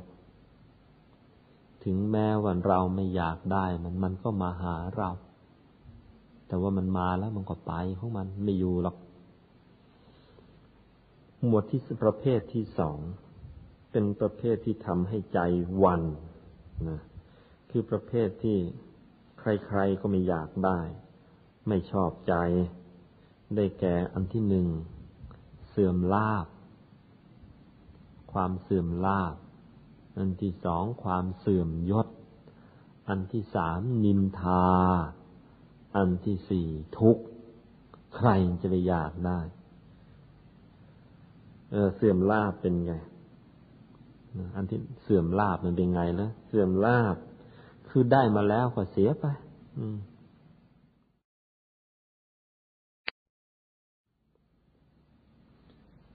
เออเสื่อมลาบเป็นไง อันที่เสื่อมลาบมันเป็นไงแล้วเสื่อมลาบคือได้มาแล้วก็เสียไปจนเสียเงินเสียทองเสียบ้านเสียเรือนเสียลูกเสียเมียเสียประเทศเสียอะไรต่ออะไรไปเเสื่อมยศเป็นไง ถูกลดจากตำแหน่ง ถูกถอดจากตำแหน่ง ถูกถูกถอดจากอำนาจ เสื่อมยศ เคยเป็นนายกรัฐมนตรีหรือก็โดนปฏิวัติเขาปลดไปเคยเป็นท่อบอทอบอเขาก็ปลดไปเคยว่าที่เป็นแม่บ้านบัดนนี้เขาปลดออกจากบ้านนี้ซะแล้วเขาไล่ไปอยู่บ้านอื่นเขาให้เซ็นใบหย่าต่างคนต่างไป เคยเป็นสมภารเจ้าวัดก็โดนขับไปซะอีกเออเคยเป็นลูกวัดวัดนี้เขาก็จับศึกไปซะอีกเออเสื่อมเสื่อมยศนะเคยได้เป็นกำนันหน้อยนะงวดนี้จะให้กลับมาเป็นผู้ใหญ่บ้านตามเดิม เคยเป็นผู้ใหญ่บ้านอยู่อีกงวดนี้ เขาให้ออก เมื่องวดที่แล้วเลือกสอสอได้แล้วได้มาเป็นรัฐมนตรีด้วยงวดนี้มาเป็นสอสอสอบตกซะอีก เสื่อมยศ อันที่สามนินทา นินทาคือถูกตำหนิติเตียนว่าไม่ดี หรือมีใครพูดถึงความไม่ดี ในที่ต่อหน้าหรือว่ารับหลังก็ได้นินทา แล้วก็อันที่สี่ทุกข์ ได้แก่รับความทุกข์ทรมาน อาจจะทางกายก็ตามทางใจก็ตาม สี่ประการนี้ ไม่มีใครอยากได้เลยเชียวเป็นประเภทที่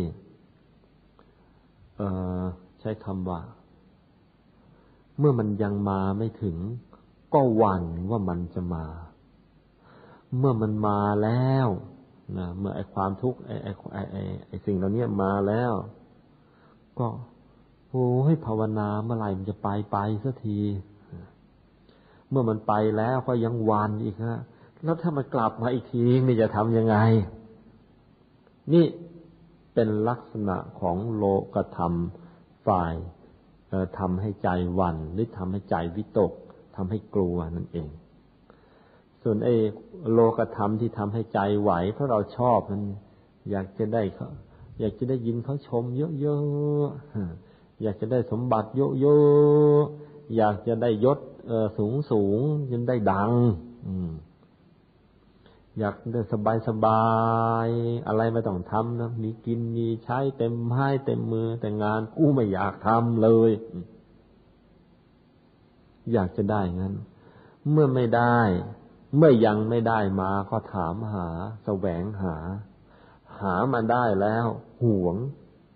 ห่วงมากเข้า ห่วง บางทีไอ้ห่วงมากๆกลายเป็นหึงเป็นหึงอะไรก็มีไป ทั้งหาทั้งห่วง ทั้งห่วงก็ก็แล้วแต่ละนี่ทั้งแปดประการนี้ก็เป็นโลกธรรมประจำโลก ใครใครก็ต้องเจอ เลี่ยงไม่ได้ ไม่เชื่อสำรวจตัวเองดูสิ ตั้งแต่เกิดมาเนี่ย ไอของที่ถูกใจแล้วเราได้มามีไหมมีเหมือนเล็กๆก็ได้ขนมถูกใจได้เสื้อผ้าถูกใจของเล่นถูกใจโอ้ยหัวเราะกักกักกักกักกักเต้นแรงเต้นกาดีใจ พอมันเสียมันหายเขาทำไงโหโหพร้องดีไม่ดีนอนดิ้นเลยเลยแม่แถมไม่เรียวเข้าไปอีกควับหนึ่งก็ให้ สบายตัด เราหนีไม่พ้นเราเจอกันนะได้ลาบเราก็เจอ เสื่อมลาบเราก็เจอ ได้ยศเราก็เคยได้ เป็นน่นเป็นนี่ก็มาถึงเวลา แล้วมันก็ไม่ได้เรื่องออได้สรรเสริญไอ้เรื่องสรรเสริญไอ้เรื่องเขาชมนี่ไอ้ต่อหน้ามันก็ชมดีพอรับหลังมันไปด่าเป็นกระบุงเลย อยู่ต่อหน้าเราชมห้าคำสิบคำเราชื่นใจ รับหลังเรา มันด่ากันโกยเป็นคันรถโกยไม่หมด อยู่ต่อหน้ามันก็เรียกใต้เท้าอย่างนั้นใต้เท้าอย่างนี้ ขออภัยพอยู่รับหลังมันว่าใต้มือใต้ตีนไปฉิบมันจะเหยียบเราซะอีกแล้ว นี่คือคนเราเจอกันมาพอสมควรทีเดียวนะหลบได้ไหมเลี่ยงได้ ไม่ได้หรอก เราจะต้องเจอ เหมือนลงทะเลจะต้องเจอคลื่น เข้าป่าก็จะต้องเจอไอ้ต้นไม้ใหญ่ๆ เจอไอ้ยุงชุมชุมอยู่ในโลกนี้ก็จะต้องเจอโลกธรรมอย่างนี้ ได้ลาบก็เสื่อมลาบ ได้ยศก็เสื่อมยศได้ได้สรรเสริญก็ตามมาด้วย นินทา ได้สุขมา เดี๋ยวทุกข์ก็ตามมาอีกเหมือนกัน เพราะความสุขของมนุษย์ในโลกนี้ มันส่วนมากแล้วมันเป็นความสุขที่อิงไว้ด้วยวัตถุ อิงไว้ด้วยสิ่งของ มื่อมันอิงด้วยวัตถุสิ่งของก็วัตถุสิ่งของเหล่านั้นนะมันมีลักษณะไตรลักษณ์มันเลยไม่อยู่กับเราหรอก เมื่อได้มาแล้ว เดี๋ยวความทุกข์ก็ตามมา ได้สมบัติมาวิบัติก็ตามมา นี่มันก็เป็นอย่างนี้ ตกลงเป็นอันว่า โลกธรรมแปดประการเนี่ย มันมีอยู่ในโลกนี้ เป็นคนธรรมดาก็เจอ พระพุทธเจ้าก็เจอ จะเป็นใครใครก็ต้องเจอทั้งนั้น แต่ว่า พระพุทธเจ้าหรือพระอริยเจ้าทั้งหลาย เมื่อเจอโลกธรรมแปดประการนี้ ต่างกับเรา คือเมื่อเจอแล้ว พระองค์ใจไม่หวั่นไหว ส่วนพวกเราเจอแล้วใจมันจะหวั่นไหว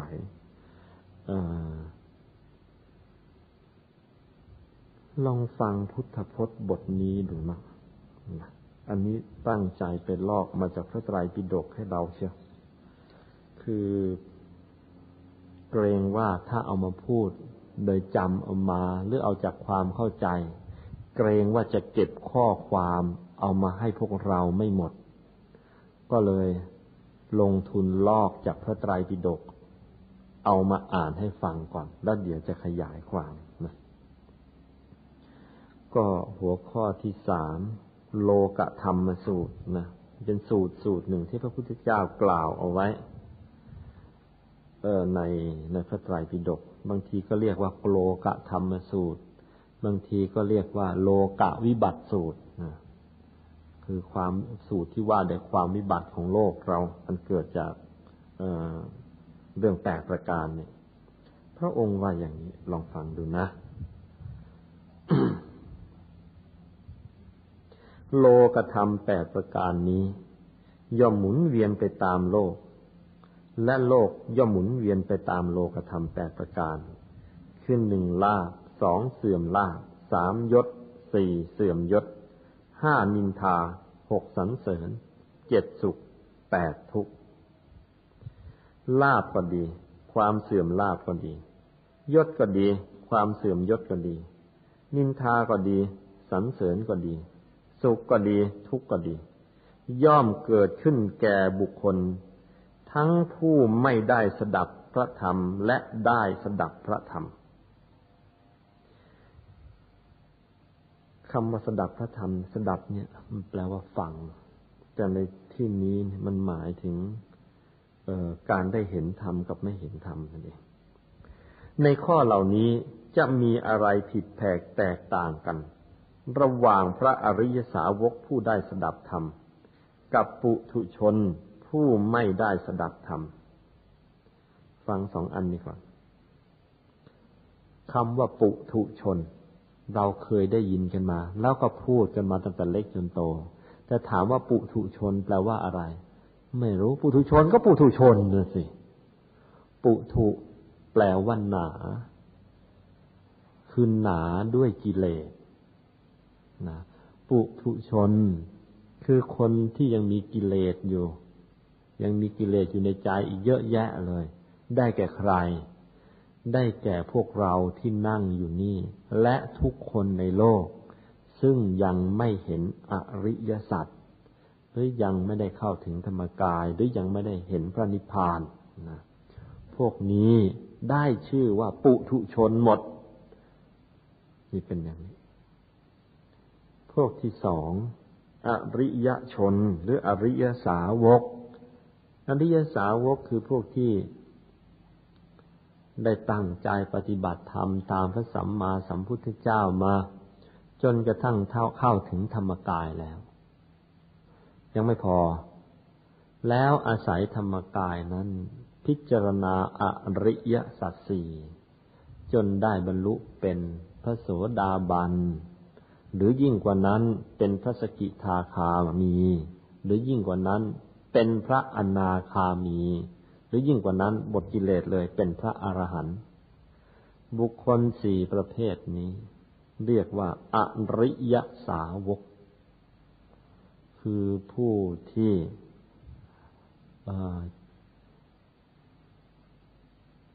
กิเลสเบาบางแล้ว โดยเฉพาะถ้าเป็นพระอรหันต์ต้องถือว่า หมดกิเลสแล้ว ส่วนพระโสดาพระสกิทาคาพระอนาคามีนั้นกิเลสเบาบางมาก มีคติแน่นอนลงไปว่าถึงอย่างไรอย่างไรไม่ตกนรกอีก ถ้ายังต้องกลับมาเกิดก็ได้เกิดเป็นคน ไม่ต้องไปเป็นสัตว์เดรัจฉานไม่ต้องไปเป็นเปรตไม่ต้องเป็นอสุรกายอะไรกันไรถ้ากลับมาถ้าได้เกิดถ้าจะถ้าจะมาเกิดอีกเกิดเป็นคน ทำไมต้องเกิดอีกเพราะกิเลสยังไม่หมดดี แต่ถึงไม่หมดดีเวลากลับมาเกิดก็เกิดเป็นคน มาตั้งใจทำความเพียรต่อ จากนั้นหมดกิเลสก็เข้าพระนิพพานตายกันไปละนี่เป็นอย่างนี้ ตกลงว่า อริยชนกับปุถุชนนะแยกออกแล้วนะทีนี้เรื่องก็มีอยู่ว่า ลาบเกิดขึ้นแก่ปุถุชน ผู้ไม่ได้สดับธรรมนะเวลาลาบมันเกิดขึ้นเนี่ย กับคนทั่ว ๆ ไปเนี่ย เขาไม่ตระหนักชัด ไม่ทราบความเป็นจริงว่า ลาบนี้เกิดขึ้นแล้วแก่เรา แต่ลาบนั้นเป็นของไม่เที่ยง เป็นทุกข์ มีความแปรปรวนไปเป็นธรรมดา คือลาบเนี่ย ได้นนได้นี่ได้อะไรแต่อะไรมาเนี่ย พระอริยเจ้าฉันก็ได้ เราก็เคยได้ แต่เราได้แล้วมักจะดีใจอุ้ยใจมันฟู ใจมันบานหน้ามันบานเป็นกะโลเลยฮะดีอกดีใจ เต้นแรงเต้นกาทำไมดีอกดีใจ เต้นแรงเต้นเต้นเต้นแรงเต้นกายก็เพราะว่า พอได้มาแล้วเนี่ย ลืมไปอย่างว่าของทั้งหลายนี้ มัน มันไอสมบัติทั้งหลายเนี่ย ได้มาแล้วมันก็มีวิบัติตามวิบัติด้วยอะไร เพราะว่ามันมีคุณลักษณะคือมีไตรลักษณ์ติดมันด้วย ว่าเมื่อได้มาแล้วมันต้องอนิจจังนะ มันไม่เที่ยงหรอก มันทุกขังนะ มันจะต้องทำลายไปในที่สุด มันอนัตตานะ ว่าใครก็บังคับบัญชาให้มันอยู่ที่เดิมหรือให้เป็นได้ตามใจไม่ได้หรอก มันเกิดขึ้น มันตั้งอยู่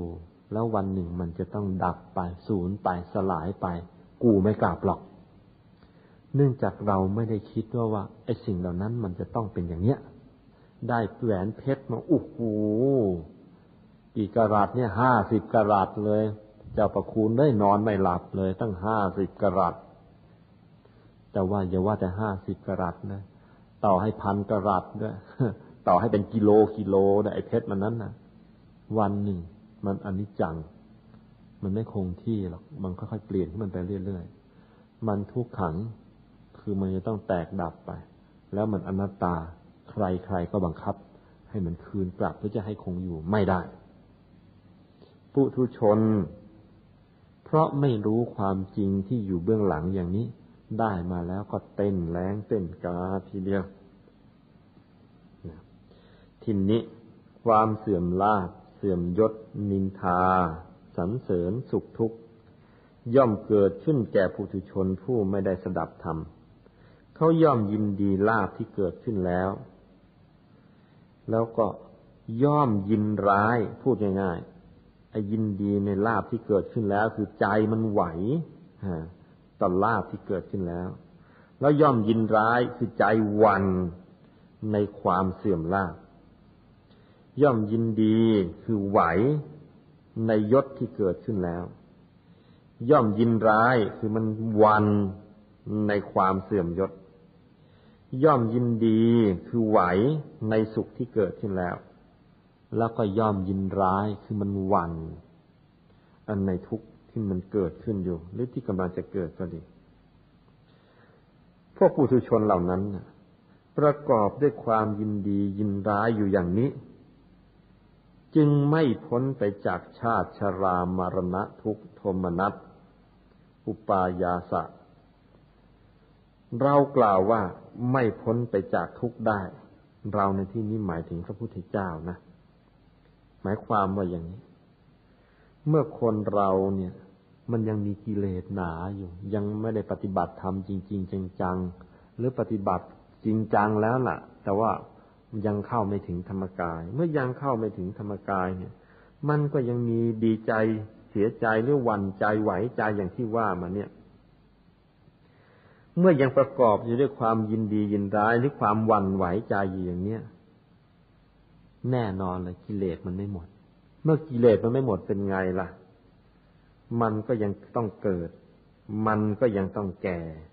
แล้วมันก็ยังจะต้องตายคือมีชาติชรามรณะอยู่ แล้วมันก็มีความทุกข์ตามมาด้วยคือความทุกข์กายก็จะตามมา ความทุกข์ใจก็จะตามมา มีความโทมนัสด้วยโทมนัสคือน้อยใจคือคนเราเนี่ย ถ้ามันยังมี เออมีรัก มันก็มีชัง มีสมหวังมันก็ผิดหวัง เพราะฉะนั้นเมื่อมันมีดีใจ มันก็มีเสียใจ มีโทมนัสมีน้อยใจมันด้วย หรือยิ่งกว่านั้นมีอุปายาสะคือความกลุ่มใจความตรอมใจความผิดหวังตามมา จึงเป็นอันว่าผู้ทุชนทั้งหลายนี้ไม่สามารถจะพ้นทุกข์ไปได้อยากจะรู้ว่าคนคนนี้ เมื่อถึงคราวทุกข์เกิดขึ้นกับเขาเนี่ยเขาจะความทุกข์อันนั้นเนี่ย ซึ่งเขาก็ได้รับกับคนอื่นเนี่ย แต่ว่าเมื่อเกิดขึ้นกับเขาเนี่ยมันจะมีอาการรุนแรงหรือหนักเบาแค่ไหน ดูได้ยังไง ดูอย่างนี้ ถ้าเวลามันดีใจแล้วหัวเราะฮ่าฮ่าฮ่าฮ่าฮ่าแล้วก็รู้ว่าเถอะแม่นี่และอีตานี่นี่ ถ้าเสียใจแล้วเขาคงปล่อยโฮโฮเป็นช้างร้องเชียวเป็นอย่างนั้น ตรงกันข้ามถ้าอีเวลามันมันดีใจมันก็ยิ้มยิ้มนั่นอีตอนเสียใจอย่างมากมันก็ กัดฟัน หรือก็อึดใจสักอึดสองอึดแล้วมันก็หายนะนี่มันเป็นของมันอย่างนี้นะทีนี้อะฟังต่อไป ลาบย่อมเกิดขึ้นแก่อริยสาวก ผู้ได้สดับธรรม อริยสาวก ย่อมตระหนักชัด ทราบชัดตามความเป็นจริงว่า ลาบนี้เกิดขึ้นแก่เรา ก็แต่ว่าลาบนี้มันไม่เที่ยงมันเป็นทุกข์ มีความแปรปรวนไปเป็นธรรมดา ของความเสื่อมลาบยศความเสื่อมยศนินทาสันเสริญสุขทุกข์ ย่อมเกิดขึ้นแก่อริยสาวกผู้ได้สดับธรรม ท่านละความยินดียินร้ายได้แล้วโดยเด็ดขาด ย่อมพ้นไปจากชาติชรามารณะโสกะ ปริเทวะทุกโทมนัสอุปายาสะ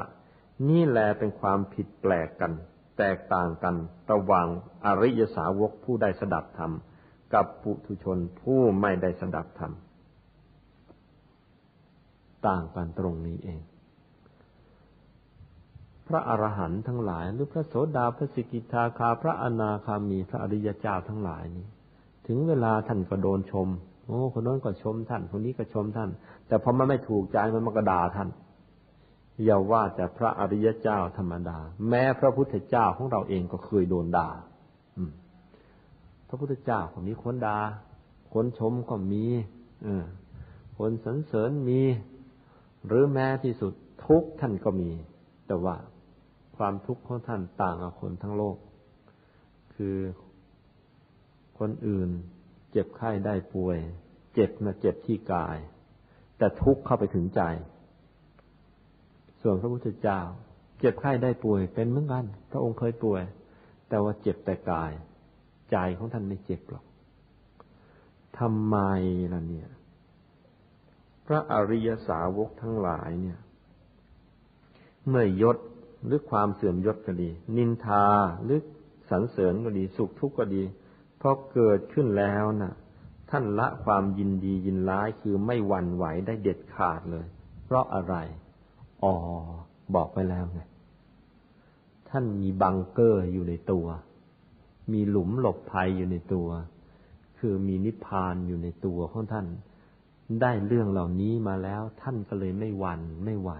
เพราะใจท่านมันจดอยู่ที่ศูนย์กลางกายตลอดเวลา ส่วนไอ้พวกเรานะ่ะ ใจนะ่ะ มันจดเหมือนกันที่ศูนย์กลางใจ เออที่ศูนย์กลางกาย เนี่ยมันจดแวบหนึ่งแล้วมันก็โดดไปตั้งร้อยวาพันวานั้นๆกลับมาจดอีกแวบหนึ่งแล้วมันก็โดดไปอีกร้อยวาพันวา มันไม่คงที่ เมื่อไม่คงที่มันก็เลยวัน มันก็เลยไหว มันยังไม่ได้เข้าไปในนิพพาน มันยังไม่ถึงธรรมกาย มันไม่ได้เข้าไปนิพพาน มันยังวันยังไหวอยู่ ส่วนพระอริยเจ้าทั้งหลายเข้าไปในนิพพานแล้ว จด จุดที่ศูนย์กลางกายนิ่งอยู่อย่างนั้น อะไรก็มาทำให้ท่านกระเทือนกระเพื่อมไม่ได้ สุขทางโลกเอาไปล่อเอาไปแย่อะไร โอ้ย ท่านได้สุขกว่านั้นคือสุขในพระนิพพานซึ่งไม่มีทุกข์เจือปน ส่วนสุขทางโลกนี่มันยังมีทุกข์เจือปนอยู่ เพราะฉะนั้นเอาไอ้สุขทางโลกนี่ไปให้ท่าน ท่านเฉยเฉยมันไม่กระเพื่อมเหมือนอะไร เหมือนเศรษฐีพันล้าน แล้วมีใครเอามาแถมให้อีกสักร้อยบาทสองร้อยบาท เฉยเฉยมันรวยซะไม่รู้จะรวยยังไงแล้วมีเป็นพันพันล้านกอง มีเงินมีทองกองเป็นภูเขา เอาไปแถมให้แกอีกร้อยบาทพันบาทหมื่นบาทแสนบาท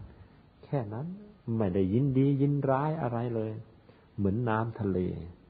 เต็มทะเล ถ้าฝนจะตกมาอีกสัก สู้สองสู้ ไม่ได้มีความหมายเลย อันนี้เองคือสาเหตุที่ว่าพระอริยเจ้าทั้งหลายใจไม่หวั่นไหว ท่านเป็นเศรษฐีบุญอยู่แล้ว เป็นเศรษฐีความสุขอยู่แล้วไอเอาความสุขนิดๆหน่อยๆไปให้ท่าน เฮ้ยขี่ผงเลยท่านไม่ยุ่งเดี๋ยวหรอกใครจะมาสรรเสริญท่าน ใครจะมาด่าท่าน มานินทาท่าน เฉยเฉย ท่านไม่ฟังหรอก อืม ท่านตรวจตราดูธรรมะ ฟังพระพุทธเจ้าโดยการสนทนาธรรมกัน ฟังพระอริยเจ้าโดยการสนทนาธรรมกันเข้าท่ากว่า ไอ้สรรเสริญไอ้นินทาของคนทั่วไปเฮ้อเสียงนกเสียงกา ท่านได้ยินเสียงคนสรรเสริญก็เหมือนกับนกมันร้องเพราะเพราะมันก็งั้นแหละมันได้ยินเสียงคนนินทาเหมือนหมามาเห่าอยู่ข้างบ้าน งั้นงั้นแหละเนี่ยเอาเรื่องล็อก ถึงคราวได้ลาบ ได้ลาบมะอาจจะมีคนมาสร้างกุฏิให้ท่าน อาจจะได้อะไรแต่อะไรมากระดานได้จีวรมาใหม่ได้อาหารอร่อยอร่อยแต่ว่าไอ้สิ่งที่ท่านมีอยู่แล้ว มันเหนือกว่านั้นพระอรหันต์อาหารที่เป็นทิพย์หรือท่านก็หาได้ง่าย เสื้อผ้าเครื่องเออสบงจีวรไอ้ส่วนที่เป็นทิพย์ท่านก็เห็นอยู่นะสบงจีวรธรรมกายนะใสเป็นแก้วท่านเห็นอยู่ ไอ้ของดีทั้งหลายแหล่นะลาบทั้งหลายแหล่ที่มนุษย์จะพึงได้ ท่านก็มีของท่าน อย่าว่าแต่สิ่งที่มนุษย์พึงได้ ที่เวดที่เทวดาที่พรหมที่อรูปพรหมจะพึงได้ ท่านก็มีดีกว่านั้นแล้ว เพราะฉะนั้นท่านไม่หวั่นไหว นี่ไอสาเหตุของท่านที่ไม่หวั่นไหว เพราะอย่างนี้เศรษฐีบุญซะแล้วไม่รู้จะไปหวั่นไหวทำไม แต่เรานี่ในแง่ของทางธรรม มันยังเป็นเด็กอ่อน มันยังยากจนอยู่ เรายังยากจนทางธรรมธรรมะ ถ้าเอาหัวใจของเราเนี่ยสมมุติว่าเอามาเอามาถลุงหรือว่าเออเอามาถลุงได้เหมือนแร่ แล้วก็ ถลุงเสร็จแล้วสงสัยมีแต่ขี้แร่นะหาตัวแร่ไม่ค่อยเจอถลุงเสร็จแล้วจะหาธรรมในใจหาได้ยาก เพราะว่ามงคลทั้งสามสิบกว่ามงคลที่เอที่เทศผ่านมา ยังไม่ได้ลงมือปฏิบัติจริง ๆ สักที บอกว่านี่คนพาลนะอย่าไปคบมันนะ ก็เลิกคบแล้ว ไอ้เสือไอ้โจรอะไรก็เลิกคบแล้ว หมดไหมโอ้ยหมดแล้ว จะเหลือก็เหลือผ่านภายในเท่านั้นนิดหน่อย นิดหน่อยเป็นไงผ่านภายในขี้เกียจตื่นขี้เกียจนั่งสมาธิโอ้ยแค่นี้ไม่น้อยนะนี่ก็เป็นกระบุงแล้ว เรายังไม่ได้ทำจริง ๆ จังๆกัน เพราะฉะนั้นเรายังจนบุญยังจนธรรมะกันอยู่นั่งอยู่นี่รีบไปปฏิบัติเสียสามสิบกว่ามงคลตั้งแต่ต้นมานั่นก็เลยไปค้นจากพระไตรปิฎกเอามาฝากพวกเรา พื่อเอาไว้เป็นข้อคิดของเราว่าต่อไปข้างหน้า ถ้าหากไปกระทบกับโลกกระทำแล้วก็ จะได้ไม่หวั่นไม่ไหวจนเกินเหตุไปไปคัด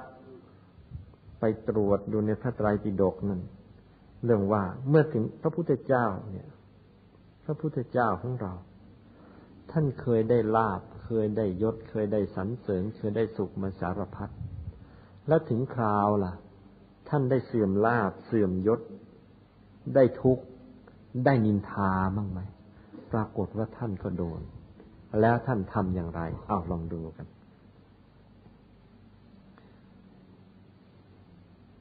อันที่หนึ่งในเรื่องของการได้ลาบพระพุทธเจ้าของเรามีลาบมาก เพราะว่ามีคนนำของมาบูชาพระองค์เนี่ย ถ้าวาดแล้วก็ต้องว่าเป็นภูเขาภูเขากันเชียว เยอะแยะ ถึงเวลามาวัดเวลาใครจะไปวัดก็ข้าวปลาอาหารก็ต้องเตรียมกันแล้วจะไปถวายพระพุทธเจ้า เออคนไปวัดในสมัยโน้นมากกว่าสมัยนี้ พระพุทธเจ้าอยู่ที่ไหนเขาเอาขนข้าวปลาอาหารกันไปตะบงจีวรขนกันไป ดอกไม้ถูกเทียนขนกันไปแล้วกุฏิก็ไปแย่งสร้างกันให้กับพระให้พระองค์ นี่ ยกตัวอย่าง ลาบที่พระองค์ได้เยอะแยะบอกของเหล่านี้ กองเราเป็นภูเขาเลย แต่ว่า แทนที่ท่านจะยินดีในลาบ ที่คนเขานำมาบูชาพระองค์เนี่ย พระองค์กลับสรรเสริญว่าลูกเอ้ย พวกสิ่งของเหล่านี้เขาเรียกว่าอามิตรบูชา มันได้บุญเหมือนกันแหละฮะ แต่ว่ายังไม่เต็มที่นะลูกนะ ไปปฏิบัติบูชาเนี่ยไป วันหลังก็เอาอะไรจะมาฝากมาถวายก็แค่พอควรพอควรไม่ต้องเยอะนักหรอก แต่ว่าน่นเอาเวลาน่ะนะไอ้เวลาทำกับข้าวถ้าตื่นดึกดึกดื่นดื่นทำมาตั้งเยอะตั้งแยะฉันไม่หมดเนี่ย เอาเวลาอันนั้นไปหลับตาสัมมาอรหังมึงนะแทนที่จะบอกว่าเอ้าขนมาเยอะๆขนมาเยอะเปล่า เอาเวลาน่ะ ไปปฏิบัติบูชาซะมั่งนะลูกเอ้ยไม่อย่างนั้นเดี๋ยวไม่เออไม่มีโอกาสปฏิบัติธรรมจะปฏิบัติธรรมได้ก็อีตอนแข็งแรงเนี่ยแก่แล้วไม่ไหวหรอก เพราะฉะนั้นก็อีตอนกำลังยังไม่แก่นี่อ้าวจะเอาอะไรมาบูชาเออเราก็เอามาแต่ว่า อย่าทิ้งปฏิบัติบูชาเป็นอันขาด ตั้งใจปฏิบัติธรรมตั้งมงคลกี่มงคลตั้งแต่ต้นมานั่นนะทำให้เต็มที่ ดูนะ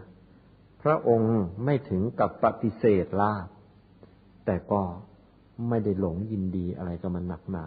กับกระตุ้นเร่ง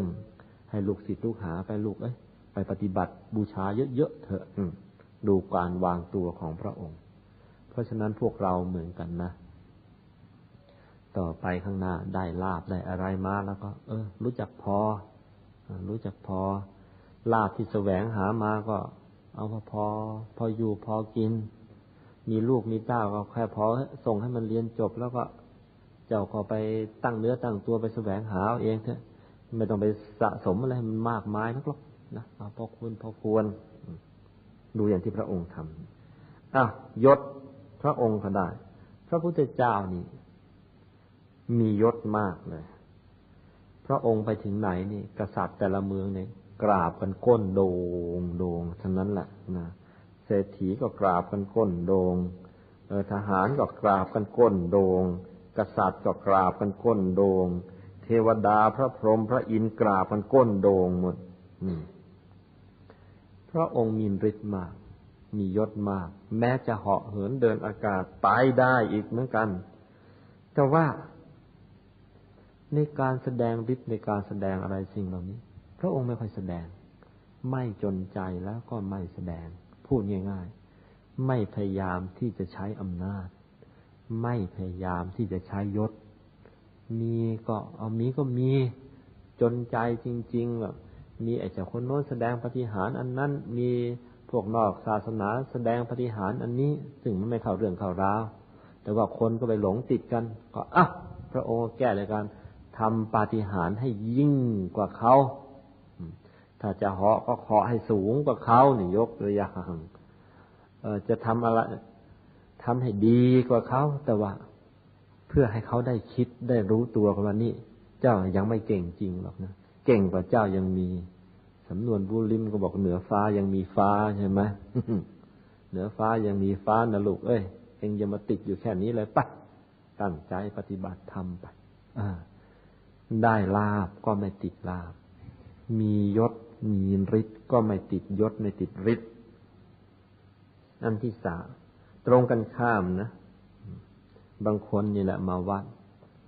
พอทำสมาธิเริ่มจะได้ดีสักหน่อย เริ่มจับนิมิตได้ เห็นเป็นดวงใสๆมั่งหรือสว่างแล้วมั่ง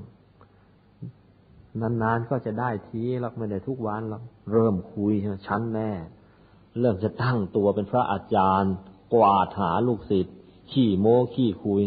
พักเดียวในลมท้องมันอยากมันนั่งไม่เห็นหายฉิก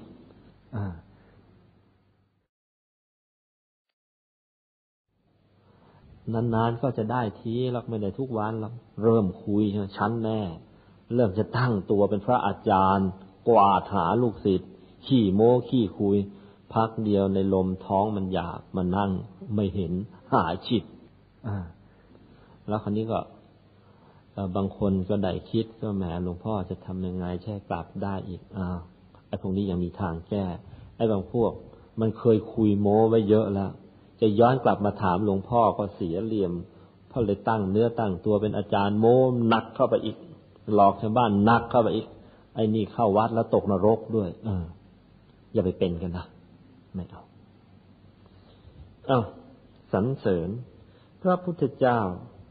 ได้รับการสรรเสริญทั้งจากมนุษย์ทั้งจากเทวดาทั้งจากพรหมแต่ว่าคำสรรเสริญเหล่านั้น พระองค์ไม่ได้เอาเข้ามาเก็บเอาไว้ในใจเลยเออสรรเสริญก็สรรเสริญปะไม่คุ้มไม่เก็บเอาไว้เป็นในอารมณ์หรอกสุข พระองค์ก็ได้ความสุขยิ่งกว่าใครๆทั้งนั้นแหละเพราะว่า สุขของพวกเราในโลกนี้เนี่ยอย่างดีก็เป็นสุขเพราะได้ ทรัพย์สินเงินทองได้ความสุขแบบหยาบหยาบแต่ว่าความสุขของพระองค์นะเป็นความสุขที่ละเอียดประณีตสุขจากการเข่าฌานสุขจากการทำสมาธิ โดยเฉพาะอย่างยิ่ง สุขที่ไม่มีสุขอื่นเทียบได้คือสุขจากการที่ได้เข้าพระนิพพาน แต่ถึงอย่างนั้น พระองค์ก็ไม่ได้ติดอยู่ในสุขหรือลืมติดอยู่ในสุขอย่างนั้นจนกระทั่งลืม โลกเปล่า ส่วนที่ใจจดอยู่พระนิพพานให้ใจเป็นสุขอยู่นั้นก็ทำแต่ว่าร่างกายของพระองค์ก็ พระองค์ก็เอาร่างกายของพระองค์นี่แหละ ใช้เต็มที่เหมือนกัน ใช้เผยแพร่ศาสนาอยู่ตั้งสี่สิบห้าปีนะพระองค์ทำของพระองค์อย่างนั้น โดยไม่เห็นจะเหน็ดจะเหนื่อยเลย ทีนี้มาดูถึงคราวที่พระองค์จะกระทบโลกธรรมชนิดเสื่อมมั้ง อันที่หนึ่งเสื่อมลาบ ถึงคราวเสื่อมลาบนี่พระองค์เสื่อมจริง ๆ ไม่ใช่เสื่อมเล่นๆ มีอยู่คราวหนึ่งได้รับนิมนต์จากพรามซึ่งเป็นผู้ปกครองแคว้นเวรัญชา รับปกครองรับนิมนต์ไปแล้วให้ไปจำพรรษาอยู่ที่ที่แคว้นเนี่ยที่เมืองเวรัญชาเนี่ยแต่ปรากฏว่า ตอนช่วงนั้นเองเกิดทุกข์พิกภัยคือข้าวยากมากแพง ข้าวปลาอาหารในบ้านบ้านเมืองนั้น มันเกิดไม่มีการเก็บเกี่ยวเสียหายหมดอีปีนั้น ข้าวปลาอาหารไม่พอกินจะต้องพูดง่ายๆ จะต้องเข้าคิวซื้อของกันเลยล่ะ ต้องแบ่งต้องปันกันกระเบียดกระเสียนกัน เมื่อเป็นอย่างนี้เข้า เจ้าเมืองคือพราหมณ์ที่ปกครองเมือง ก็เลยมัวไปยุ่งอยู่ในการ บำบัดทุกบำรุงสุขประชาชนอยู่ ลืมพระพุทธเจ้ากับพระสงฆ์ที่ไปด้วยตั้งประมาณห้าร้อยรูป มีพระภิกษุ มีพระอรหันต์ก็บางท่านอย่างพระโมคคัลลาบอกเอ เอางี้ดีกว่ามั้งเราพราหมณ์เขาก็มัวยุ่งกับงานเขาพวกเราจะมาทนอดอยู่ทำไมพระองค์จะเหาะไปบินธบาตเราจากทวีปอื่นเอามาฉันกัน จากเมืองอื่นจากทวีปอื่นจะไปไปเอามา พระพุทธเจ้าอย่าเลยอ้าวพระโมคคัลลาว่าต่อ ถ้าอย่างนั้น จะพลิกเอาง้วนดินขึ้นมากิน จะพลิกเอาง้วนดินขึ้นมากิน ง้วนดินเป็นยังไง มีเดี๋ยวนี้มันก็ยังมีอยู่ แต่ว่าพวกเรามันยังไม่สามารถเอามาขึ้นมากินกันได้ ใต้ดินเนี่ยลึกลงไปเป็นไมๆนะ เป็นกิโลกิโล มันมีสิ่งหนึ่งเรียกว่าง้วนดิน ลักษณะเป็นของเหลว คล้ายๆน้ำผึ้งกลิ่นก็คล้ายๆน้ำผึ้งเอามาเป็นอาหารได้ กินได้สบายเลยเหมือนยังกินน้ำผึ้งนี่แหละรสดีด้วย แต่ว่าอยู่ใต้ดิน พระโมคคัลลาท่านถือว่าท่านมีฤทธิ์มาก ท่านบอกว่าท่านจะเอาง้วนดินขึ้นมาแจกเอาพระฉันกันพระพุทธเจ้าอย่าเลย โมคคัลลา ทนทนเอาเถอะทำไมจึงไม่ให้เอามา พระองค์ก็ให้เหตุผล เรายอมทนเอาหน่อยนะ ถ้าไปเอาไอ้ง้วนดินมา จากใต้ดินขึ้นมาฉันกันเนี่ย พออดก็เราก็เลยเอามาฉันกันอย่างนี้ เดี๋ยวต่อไปข้างหน้าเนี่ย ลูกๆเราจะเดือดร้อน เช่นสมมุติว่าเขาอยากจะรู้ว่า มีพระอรหันต์ที่ไหนมั่ง เขาก็เลิกตักบาตรหมดเลย จะดูสิแล้วใครเอาง้วนดินขึ้นมากินได้มาฉันได้นั่นจะเป็นพระอรหันต์แล้วองค์ที่ไม่ได้เป็นอรหันต์เขาอดแย่สิอย่าเลยไอ้พันนี้ไม่ทำหรอกทนอดเพียงแค่สามเดือนเท่านั้นเองนะแล้วลูกๆเราคือสาวกของเราต่อไปข้างหน้า จะจะได้ไม่เดือดร้อน เราเป็นครูบาอาจารย์เขาทนเอาหน่อยเถอะนี่ใจพระพุทธเจ้าเป็นอย่างนี้ไอ้ทนอดเอาหน่อยเถอะ คือทำไงล่ะ ก็เลยได้อาศัยพวกพ่อค้าที่เขาเขาที่ไปค้าขายแล้วก็ไปพักอยู่ที่เมืองนั้นในในฤดูฝนน่ะ ได้อาศัยข้าวแดงคือข้าวที่เขาเอาไปเลี้ยงม้า ถึงคราวอดต้องเอาข้าวแดงเนี่ยมากิมามาฉันกัน ข้าวเลี้ยงม้า ตามธรรมดาน่ะ ถ้าไปอยู่เมืองอื่นเนี่ยข้าวปลาอาหารชั้นเยี่ยมเยี่ยม แต่ถึงคราวอดข้าวข้าวเลี้ยงม้าก็ข้าวเลี้ยงม้า ทนทนฉันไปประทังประทังชีวิตไป ไม่ได้ทุรนทุรายเลยดูนะ ถึงคราวเสื่อมลาบ ก็ไม่ได้หน้านิ้วคิ้วขมวดเลย เพราะใจท่านจดอยู่ที่ศูนย์กลางกายแล้วมันก็เลยชื้นไม่หวั่นไม่ไหว ก็ฝากเอาไว้กับพวกเรา ถึงคราวเสื่อมยศเป็นไงล่ะ ถึงคราว พระองค์ก็ ตรวจดูแล้ว เออ สังขารของพระองค์นี้อยู่ได้อีกไม่นานแล้ว อยู่ได้อีกสามเดือน ก็ประกาศเลย ประกาศให้ประชาชนที่นับถือพุทธศาสนารู้ว่า นี่อีกสามเดือนนะเราสถาคตจะปรินิพานแล้วร่างกายมันไม่ไหวแล้ว มันต้องผุมันต้องพังพูดง่ายๆถ้าเป็นรถก็ว่าเฮ้กระบะมันไม่ไหวแล้วล่ะ มันพังแน่ เครื่องเครื่องมันไม่ไหวแล้ว ยังไงก็ตายกันแน่นี่ถ้าถ้าพูดภาษาชาวบ้าน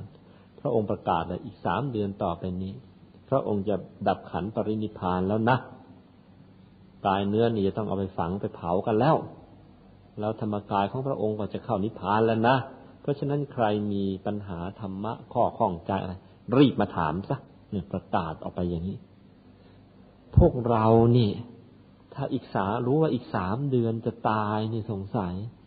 คงคลางอ่อยอ่อย คราวนี้ต้องตายแน่แน่อ่อยอ่อยไปนี่พระองค์ไม่มี จิตไม่ได้วันไม่ได้ไหวอะไรทางนั้นน่ะตายก็ตาย ถึงคราว ขันห้ามันทนไม่ได้แล้วเอ้าเพราะฉะนั้นขณะนี้อีกสามเดือนที่ขันห้ามันพอจะทนได้อยู่นี่ โครงสร้างมันพอทนได้อยู่นี่ ใครมีปัญหาอะไรมารีบมาถาม มาเก็บเกี่ยวเอาผลประโยชน์ไป ให้เต็มที่ไม่ได้มีความทุกข์อะไรเลย เสื่อมยศของคนเราเนี่ยไม่มีอะไรเสื่อมเท่ากับรู้ตัวว่าจะต้องตาย แต่พระองค์รู้ตัวเฉยเฉยทำไมเฉยได้ เพราะรู้ว่าถ้าไปจากโลกมนุษย์นี่ พระองค์เข้านิพพาน สบายกว่าอยู่กับไอ้มนุษย์ทั้งหลายนี่ เพราะฉะนั้นไม่ได้ไม่ได้วันเลยนี่เป็นอย่างนี้อ้าวถึงคราวประสบทุกข์ นั่นแหละ ช่วงใกล้จะปรินิพานนั่นพระองค์ป่วยหนัก แต่ทั้งๆทที่ป่วยหนัก ไม่เคยบน่นไม่เคยว่าไม่ไม่เคยให้ใครที่ไม่เคยให้ใครต้องลำคาญ เพราะว่าไอ้ความทุกข์ทุกกายของพระองค์เลย ป่วยชนิดที่จะลุกจะเดินจะเหินก็แทบจะไม่ไหว ไม่บนมมีความอดทนเป็นเยี่ยมทำไมล่ะ เพราะว่าผู้ที่ปฏิบัติธรรมะมาดีแล้วอย่างพระองค์นั้นน่ะ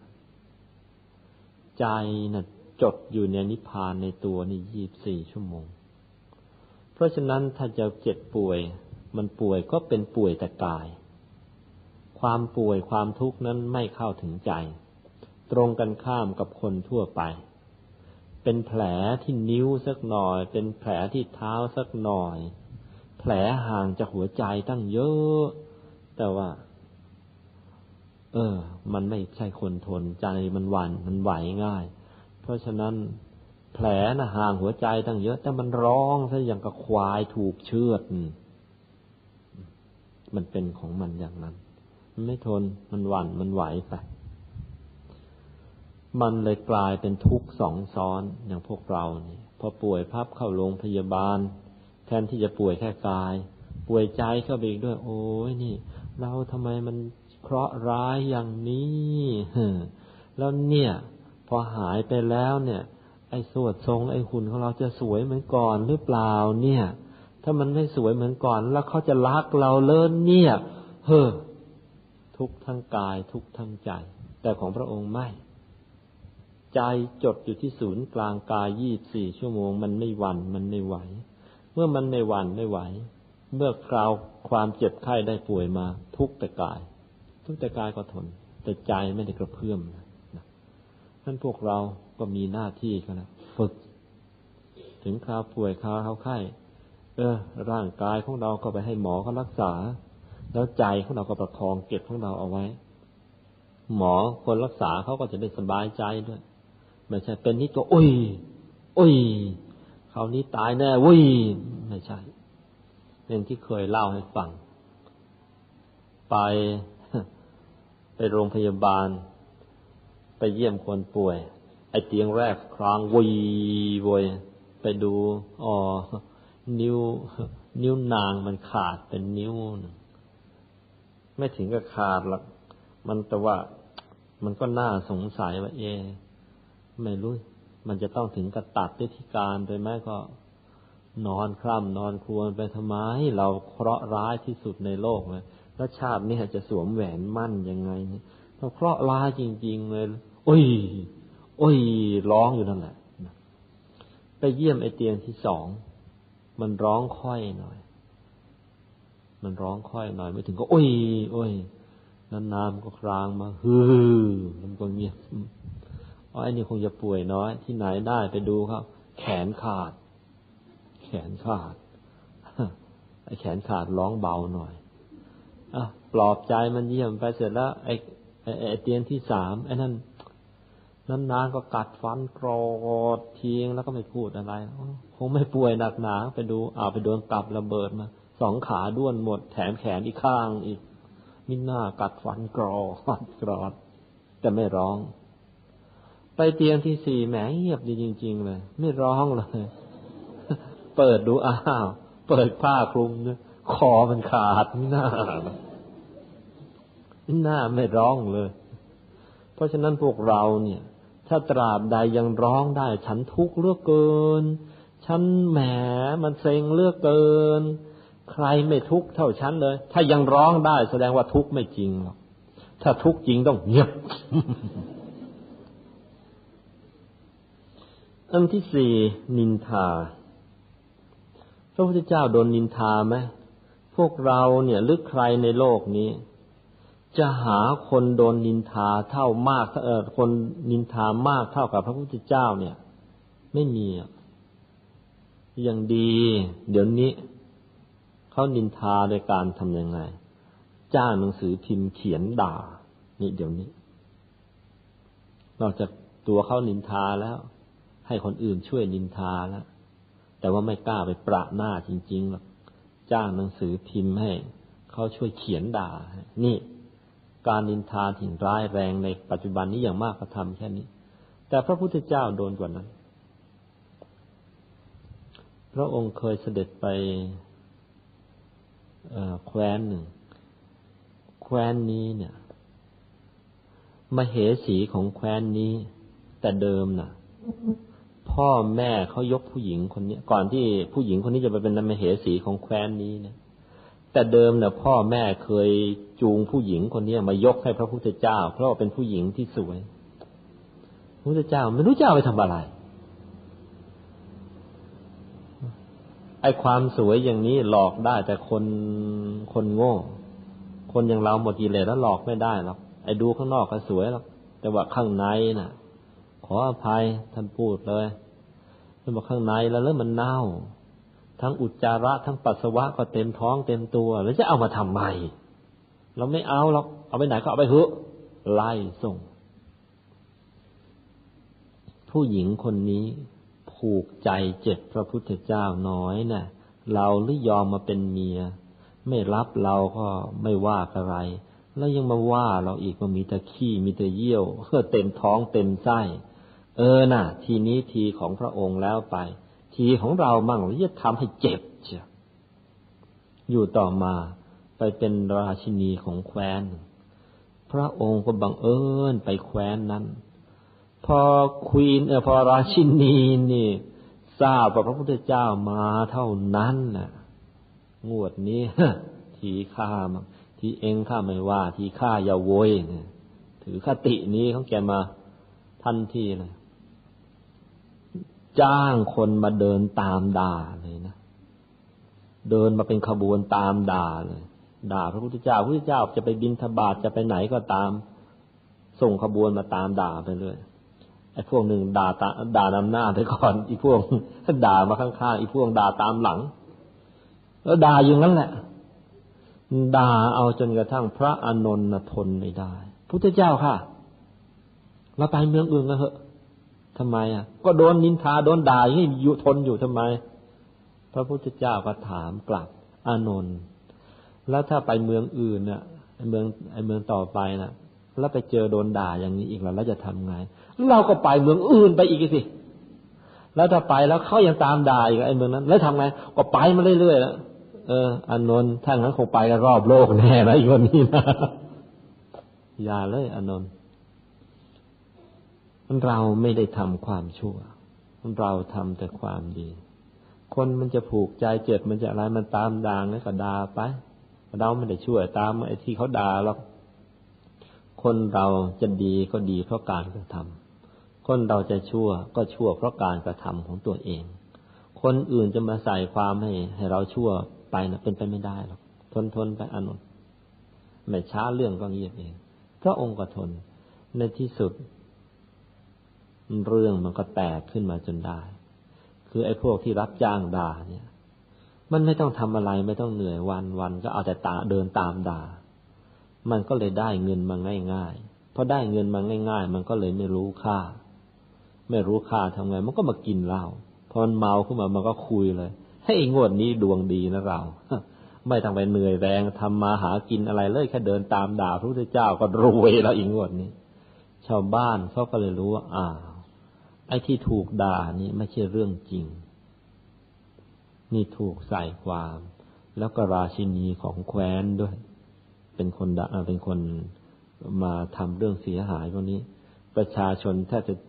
จับราชินีฉีกเนื้อซะแน่แล้วเรื่องด่าก็เลยต้องหมดไปโดยปริยาย ท่านทนไปจนทั้งหมดเหมือนกัน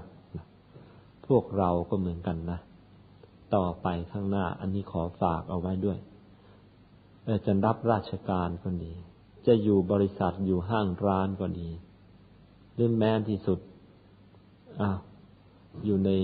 ครอบครัวนี่แหละ โดนสมาชิกในครอบครัวเล่นงานเอาก็ดี เช่น บางครอบครัวมี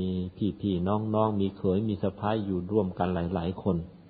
บางทีก็ถูกด่าถูกนินทาถูกใส่ความ มีวิธีแก้อย่างพระพุทธเจ้าเนี่ยน่าเอาไปใช้ ท่านทำอย่างไง เป็นที่หนึ่งท่านไม่สู้คือไม่ด่าตอบพระพุทธเจ้าไม่เคยด่าใครตอบหนึ่งไม่สู้คือไม่ด่าตอบ อันที่สองไม่หนี ท่านหนีก็เจ้าก็ยอมรับว่า ตัวเรามีความชั่วมีความเลวตามนั้นจริง ๆ ไม่สู้คือไม่ด่าตอบ ไม่หนีคือไม่ยอมรับว่าเราชั่วอย่างนั้น แต่อันที่สาม ตั้งใจทำความดีของตัวเองเรื่อยไปนะเราเป็นข้าราชการก็ทำความดีตามตามงานตามหน้าที่ของเรา แล้วรักษาระเบียบวินัยให้เคร่งครัดเข้าไว้ ระเบียบวินัยมีเท่าไหร่เอามาใช้ให้หมดเอาใช้ให้เต็มที่ ถึงจะใส่ความถึงจะนินทาถึงจะจ้างใครด่าเท่าไรเท่าไรโค่นเราไม่ลงหรอก เพราะว่าเราไม่มีข้อเสียหาย แต่ตรงกันข้ามนะ เขาด่าเราเราเลยไปด่าเขามั่ง เนื่องจากเราไม่มีอะไรล่ะ ไม่มีประสบการณ์ในการด่าเลยด่าสู้เขาไม่ได้เลยเสียหายอีกไม่เอานะไม่เอา ประสบการณ์สู้เขาไม่ได้ไม่เอาหรอกนะแล้วอย่าหนี บางคนพอโดนด่าโดนว่าเขาสักหน่อยน้อยใจ แล้วก็หนีถ้าอย่างนี้ก็แย่สิให้รับหน้าที่สำคัญสำคัญของประเทศชาติ มาเอาไอ้ความน้อยใจเพราะโดนด่าแล้วก็หนี แล้วเลยคนชั่วก็มีโอกาสเข้ามาสวมตำแหน่ง ก็เลยทำความชั่วให้ประชาชนเดือดร้อนหนักเข้าไปอีก เราจะไม่เป็นคนน้อยใจ อดทน ไม่สู้คือไม่ด่าตอบ ไม่หนีคือไม่ใจน้อย ยอมรับความผิดหรือตเตลิดเปิดเปิงไปไม่เอา แต่เราจะตั้งใจทำงานตามหน้าที่ให้เต็มความสามารถของเรา แล้วก็เพื่อป้องกันไม่ให้ผิดเกิดความผิดพลาด ระเบียบวินัยมีเท่าไหร่เอามาใช้ให้หมด เป็นเกราะป้องกันตัวเรา แล้วเราก็ไปรอดเอง มันด่าเราหนักเข้าหนักเข้า มันแค่เอาเสียหัวมาด่าเรามันก็เลยไม่มี มันก็เลยไม่มีโอกาสจะทำความดี ไม่ช้า แล้วประชาชนเขาก็เห็นเองว่ามันชั่ว แล้วมันก็จะต้องพังไปเองนะนี่ตำราของพระพุทธเจ้าท่านชนะมาด้วยความไม่หวั่นไหวเนี่ยท่านทำอย่างเนี้ย ตกลงก็เป็นอันว่านี่นะพระสัมมาสัมพุทธเจ้าของเราเนี่ย ยอดคนแล้วก็ยังต้องมาเจอกับโลกธรรมทั้งแปดประการ เพราะฉะนั้นพวกเราถ้าต่อไปข้างหน้าจะไปเจอโลกธรรมแปดประการนี้ จะได้ลาบเสื่อมลาบ จะได้ยศหรือเสื่อมยศ จะได้สุขหรือจะได้ทุกข์หรือจะได้สรรเสริญจะถูกนินทาก็ตามที รู้จักประคองใจเอาไว้ ปลอบใจตัวเอง ว่าแม้แต่พระสัมมาสัมพุทธเจ้าก็ยังจะต้องเจอ แต่ว่าเมื่อเจอแล้วพระองค์ไม่หวั่นไหว เราก็เหมือนกัน อุตส่าห์มาเป็นลูกศิษย์หลวงพ่อ ตั้งใจฟังเทศจะมันจะจบสามสิบแปดมงคลอยู่ล้วถ้าไปเจออะไรเข้าก็ ฝึกตัวให้มันมากเข้านะ ไม่เคยบำเพ็ญตบะก็ต้องบำเพ็ญ ไม่เคยประพฤติพรหมจรรย์ก็ต้องประพฤติมรรคแปดไม่เคยปฏิบัติก็ต้องตั้งใจปฏิบัติ คุณธรรมสามสิบ สามสิบสามสามสิบสี่มงคลตั้งแต่ต้นมา ปฏิบัติมันลุยหน้ามันเรื่อยไป อย่าไปท้อ แล้วเราก็จะเป็นอีกคนหนึ่ง ซึ่งไม่หวั่นไหว หรือถ้าจะหวั่นไหว ก็หวั่นน้อยหน่อย ไหวน้อยหน่อย ก็พอหาความสุขในโลกนี้ได้ มี ข้อคิดจากคนโบราณท่านว่าอย่างนี้ ท่านบอกว่า เมื่อมีโลกธรรม ฝ่ายที่ทำให้ใจวันก็ดี ฝ่ายที่ทำให้ใจไหวก็ดีเกิดขึ้นแล้วก็ ให้อยู่ในความพิจารณา เช่น เมื่อประสบในความทุกข์มากเข้า จะถูกบีบคั้นในเรื่องอะไรก็ตาม บีบคั้นเพราะถูกนินทามาก บีบคั้นเพราะเสื่อมลาบ บีบคั้นเพราะว่ามีการเล่นพักเล่นพวก เลยตำแหน่งเรายศเรานี่ถูกเหยียดถูกกด หรือบีบคั้นด้วยรูปในเรื่องอะไรก็ตาม โบราณให้ข้อคิดด้วยว่าอย่างนี้นะท่านบอกว่า ท่านเอามาเปรียบกับความมืด ท่านว่าอย่างนี้ ยิ่งมืดเท่าไหร่ ก็แสดงว่ามันยิ่งดึก ยิ่งดึกเท่าไหร่ ก็แสดงว่ามันใกล้จะสว่างแล้วแหละ ดึกเท่าไหร่มันก็ใกล้ใกล้รุ่งใกล้สว่างเพราะฉะนั้นมีทุกข์มากเท่าไหร่ ก็เอองั้นก็ใกล้จะหมดแล้ว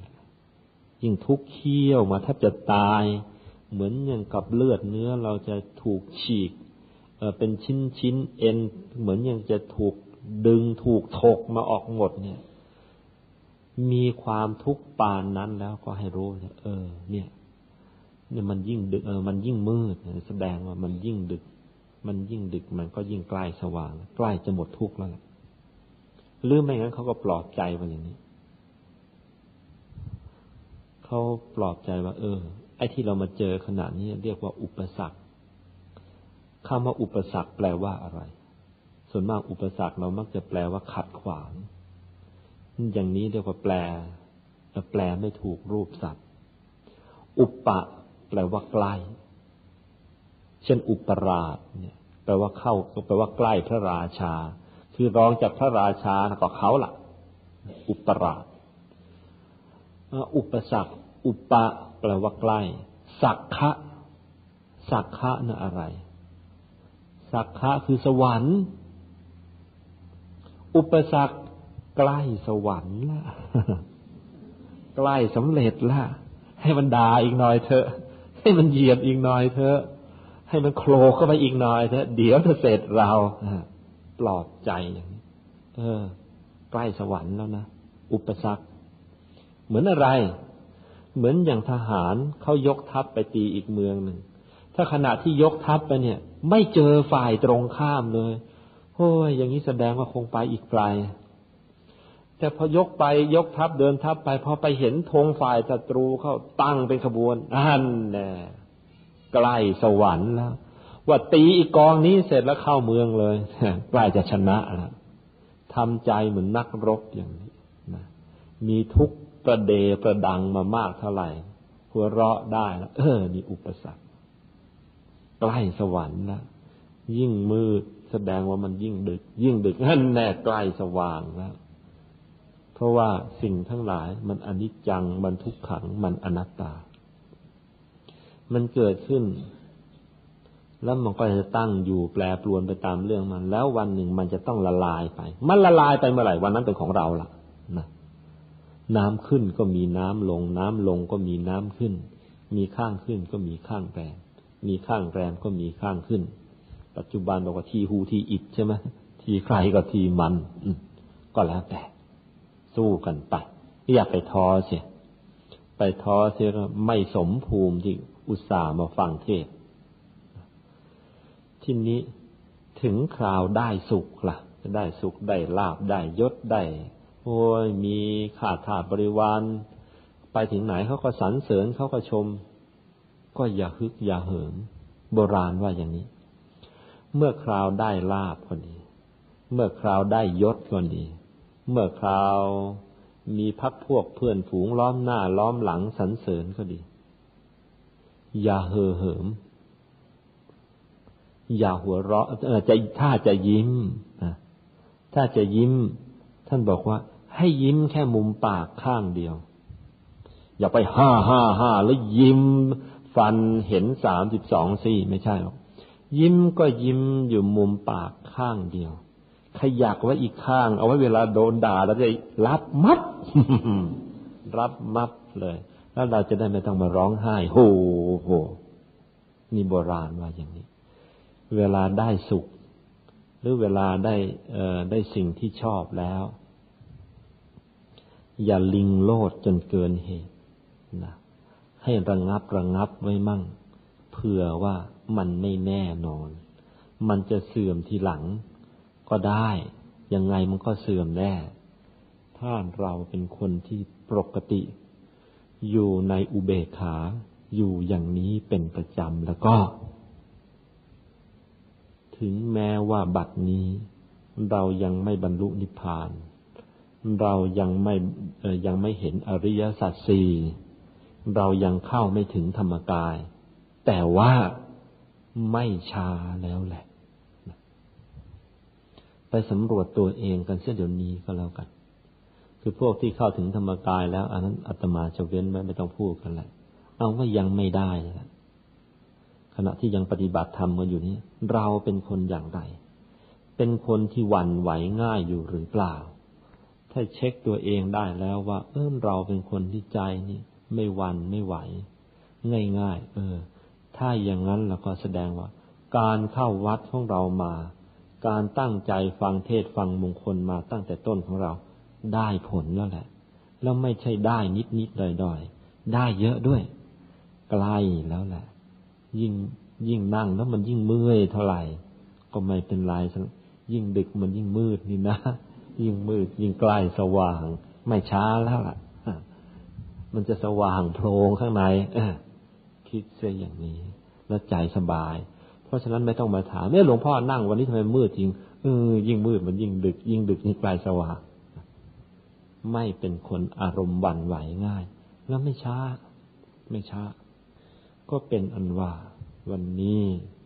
เรื่องของการ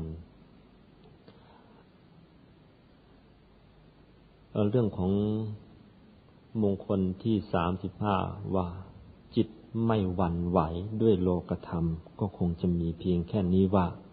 เออ โดยจริง ๆแล้ว พวกเราโดยทั่วทั่วไปยังไงเสียใจใจของเรามันก็ยังหวั่นยังไหวอยู่ เพราะว่าเรายังไม่บรรลุธรรมกายนี่